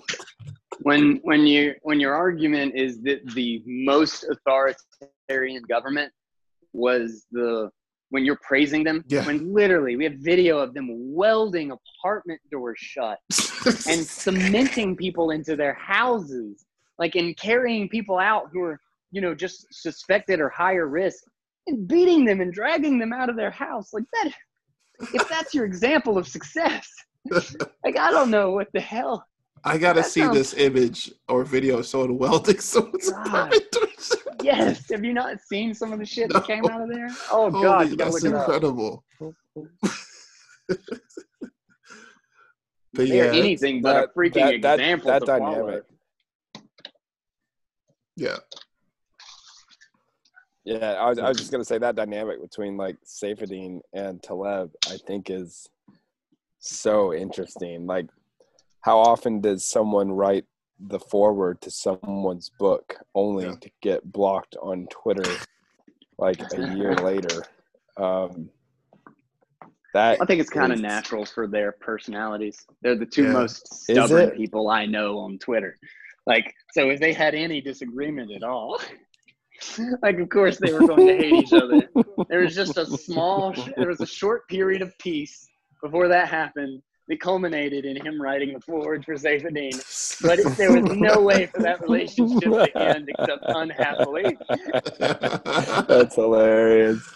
That so I, I have so this might relate to your kind of business model ideas in life guy but so i have now paid $200 to Saifedean to take his two um, economics courses he's got a mm-hmm. microeconomics course and a macroeconomics course and they've been um, two hours a week for 10 weeks both courses and i think this is the best money that i've ever paid man Hell, uh, really? I gotta sign up for that shit. Just getting like just getting Saifedean's just raw, uninterrupted opinions and feelings on stuff for like two hours a week has been like the best money I've ever spent. That is like, awesome. hilarious. Like seriously, he uh he, he really he's he's more of a an, anarchist like um Austrian economist than you are, to be honest. I actually okay. So there's. I'm not trying to make this personal, but hey, there's some things that there, there's some mouth. things that I think there's some things that I think you explain better than him, like the money growing on trees example, and also oh, yes, your. That's the best compliment also, I've ever gotten. Yeah. No. Also, your brother's analogy of the, the cars. Uh, what was that thing that I messaged you about? About the cars and the, the cars vacation not being available for. Yeah. Yeah, exactly. Like I love that. Those things too. are things. Yes, yeah, so, but anyway, you explain those things better than Saifedean does in his courses. But there's a lot of things that Saifedean explains like so good. Um, so anyway, like some somebody commented on your thread that Saifedean was gonna go down um, like the fall from graces that we've seen from Gavin Andresen and uh, Trace Mayer and stuff like this. Oh, but mm-hmm. but I don't agree because yeah, I'm not so sure. Yeah, because these these falls from graces are usually because of someone selling out for shitcoinery or for endorsement or being co-opted by some federal agency or something like this like people don't fall from grace because of standing behind principles really mm-hmm. Um, yeah that's actually i was i was literally that those were the exact thoughts that were going through my head is that even if it gets to the point where like a lot of people are disagreeing with him i think Saifedean's quote unquote fall from grace well the reason it won't be a fall from grace is because he'll be adhering to his principles in a completely die-hard way. Um, right. So it'll be like it'll be like J.W. Weatherman. Him, yeah. Yeah. Even if people disagree with him, God. I think they'll still respect him for being for not contradicting. Like, right. like there will be a degree of right. a hated a hated respect, like like a grudging respect for him essentially. Yeah. Um, it'll be it's because all the other ones gave up their principles, and like all these principles that they touted forever suddenly were worth nothing when we're selling Mimble Wimble or when, you know, uh, I think we need a benevolent dictator and we should fork the chain. Like, you know, he said that, like Gavin Andresen or whatever. Um, like, so yeah, in, in that context, I think it's, you fall from grace when you abandon your principles, not really when you just when you die from them like like when you when you uh you know fall on the sword for your principles which i think is the more safety route at least as yeah. i know him now yeah i think so too yeah what courses where, i mean where did you sign for the courses by the way all of a sudden I feel like Saifedean should pay me for this shout out. be an affiliate. An affiliate that I'm. He doesn't even know that I'm taking his courses, so they just download the links. But um, holy shit. Uh, yeah, if you just go to his website, just go to like saifedean.com or whatever, and then click on um, Academy. He's got a, a micro and a macro economics course, and I think he's got another one lined up for next fall. But um, best money I've ever spent, man. It's it's Phone been not broken, dude. it's it's so rewarding just to get a person's real feelings on something. Like when when someone has a really advanced academic knowledge of mathematics and economy, and they mix that together with like this is how I feel about my wife and fuck you and like they just like they when someone can can blend between like a very intellectual theoretical understanding and real shit and like and the person that pissed them off at the grocery store yesterday yeah. like and like how they really feel about that you know when when someone just like free ranges between those two things that shit's invaluable to me mm. you know that that's like because if I only get one of those things and not the other, then it's just uh, you know it's not it's just not um, it's not something I'll pay for. I guess when someone does both, like guy, like guy in your podcast, when you like range between like super theoretical shit and like the personal shit that you're going through, that is like the golden podcast to me. Right.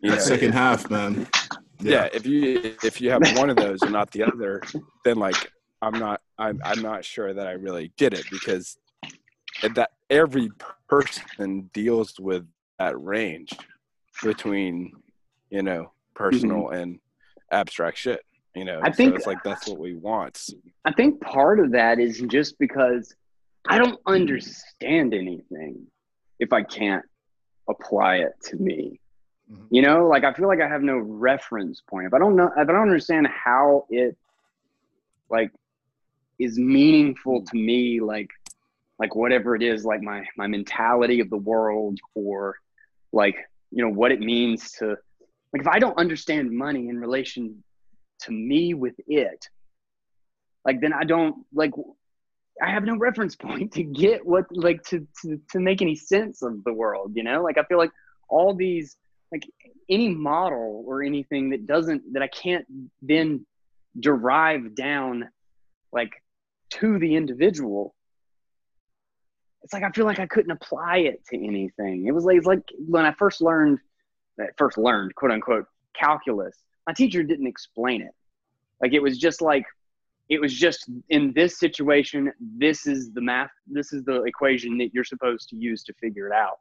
And I'm like, why? She didn't know. She had no idea how to do it. She just knew what you were supposed to do when. And if I can't like apply a principle down to like my own individual life, that's what I feel like. I feel like I'm just memorizing a list of what to do when, but I have no fucking idea why.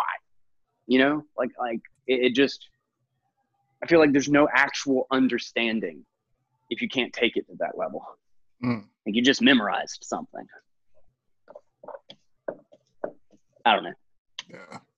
No, it makes sense. I mean, the best way to learn actually is by teaching someone else sometimes. That's what they well, that's mm-hmm. what they mm-hmm. say. Yeah. Yeah. Dude, I, I could go on forever about calculus and time time and space and rate of change and how dude i might if i was ever taking a calculus course i would like need you as like a tutor or something yeah. if i ever felt like learning it at some point because my calculus teachers were all garbage man. I hated yeah. it. They didn't understand shit. I would ask questions and they'd be like this just this is where you do that. I'm like why? Why? I don't because they, they, never they never tied into when you'll actually need it in life yeah. or well, like, I, I want to figure out how they discovered that that's what they needed. What's right. the logic behind why this needs to be here? You know. Mm-hmm. I don't know. All right, so I, I have an avenue for the Austrian economists to get into calculus and into all the absurdities Holy that shit. that that Hayek had, and it has to do with time preference, and it has okay. to do with time. Um, so so, in time preference theory of Austrian economists, they take time as this kind of objective thing, mm-hmm. you know. And so, well, let's let's just talk about what time is. Um, is time the same thing for every person? What one one way of saying that time is the same for every person is to say that it's a continuous thing. Okay. Is that it's that it's this continuous measurement that is an objective observable thing for every human. It, if you say this then you have automatically entered yourself into the world of calculus. Um, if you don't admit that time is something that can be agreed upon between two people then you are in a completely different world. Like you're in this kind of like world of ordinal perception of time and one second for one person is two seconds for another person and then the concept of time preference breaks down because time preference itself is something that's objective.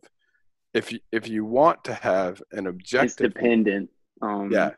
If if you everybody want, having the same interpretation of right. forward it, backward and right. Yeah. If you want the word time preference to mean something then you're hoping for some common understanding of the word time preference. And if yeah. you go if you go in the direction of common understanding of things, you're going in the direction of like calculus. Uh, so, uh, like, obviously, this is not like a very well thought out opinion of mine, but, but like, like if I was gonna like start talking about the philosophy of how, how Austrian economics and Hayek connects with people like Newton and Kant and people who think mm-hmm. deeply about what time means. Like that's that's the route I would go in. Hmm. Interesting. Yeah. I feel like if you taught me calculus, it would be interesting and I would enjoy it. I hate no, calculus. No, probably not, because the whole time you would be like, I'm not sure that that reality is a differential equation. And like and like all of calculus depends on these equations and the fact that time and space are um, continuous substances. Like well as long as it's consistent as long as it's consistent oh, it's, with it's, that and i can derive things from it i can follow the logic then i would find it fascinating. Even if i thought it was wrong okay. i might still okay. find the idea fascinating. Okay it is absolutely fascinating so long as you kind of like agree to this assumption of the continuous nature of time and space. Like if time and space i can put those glasses on for a little while. Just wear those sunglasses and look at the world. And that like humans have the almighty only um, comprehension of time and space. Like, if there's an animal that perceives time and space differently than us, you have to just like say, "Fuck that animal." We know the right interpretation of time and space. like, so so long. So, yeah, so, so long. What about you, aliens? Yeah, exactly. Right. It's just like all of science is based on physics. I don't. I can't believe I'm in this conversation now, but all of science, all of science is based on physics, and all of physics is based on differential equations applied to the continuous nature of time and space. And this applies to string theory. This applies to the Big Bang theory. This applies to quantum mechanics. This applies to everything. If there's an animal that doesn't experience time and space in the same way that we do, shoot none, or eat them. None of any science, none of any physics, none of any equations applies to any of that shit. and so it's like you have to say that the human perception of time and space is the only perception of time and space. It's like interesting. That's uh, that's kind of like the foundation. Is it perception? Is it perception or experience? Well, like like interaction. Wouldn't it be interaction rather than? Yeah, like, it'd be yeah, rather than just how we perceive it. You know, because obviously I can see green yeah. and you can see blue, but that wouldn't change reality. It's that right. we ex- yeah. Okay. Yeah, it's like it's not only your observation of it, but actually your communication of your observation to someone else. Mm-hmm. Yeah, like its influence in in the quote unquote real is that our real, whatever that is, and no matter how we see it or interpret it or what color we think it is or call or call it, um, that it is rough. It is essentially the same for us both. Um, right. Exactly. Okay and that's gotcha. I mean that's cool. I mean anyway, I mean this Do you is, believe this, that? Well, this is for when this is for when we have the Bitcoin University and we get into like the philosophical aspect of that stuff. But mm-hmm. um, I yeah, I personally I believe it's best to assume um, that when I'm talking to someone else about what I observe and my ability to represent like what I observe, that um, a common understanding is possible that like yeah.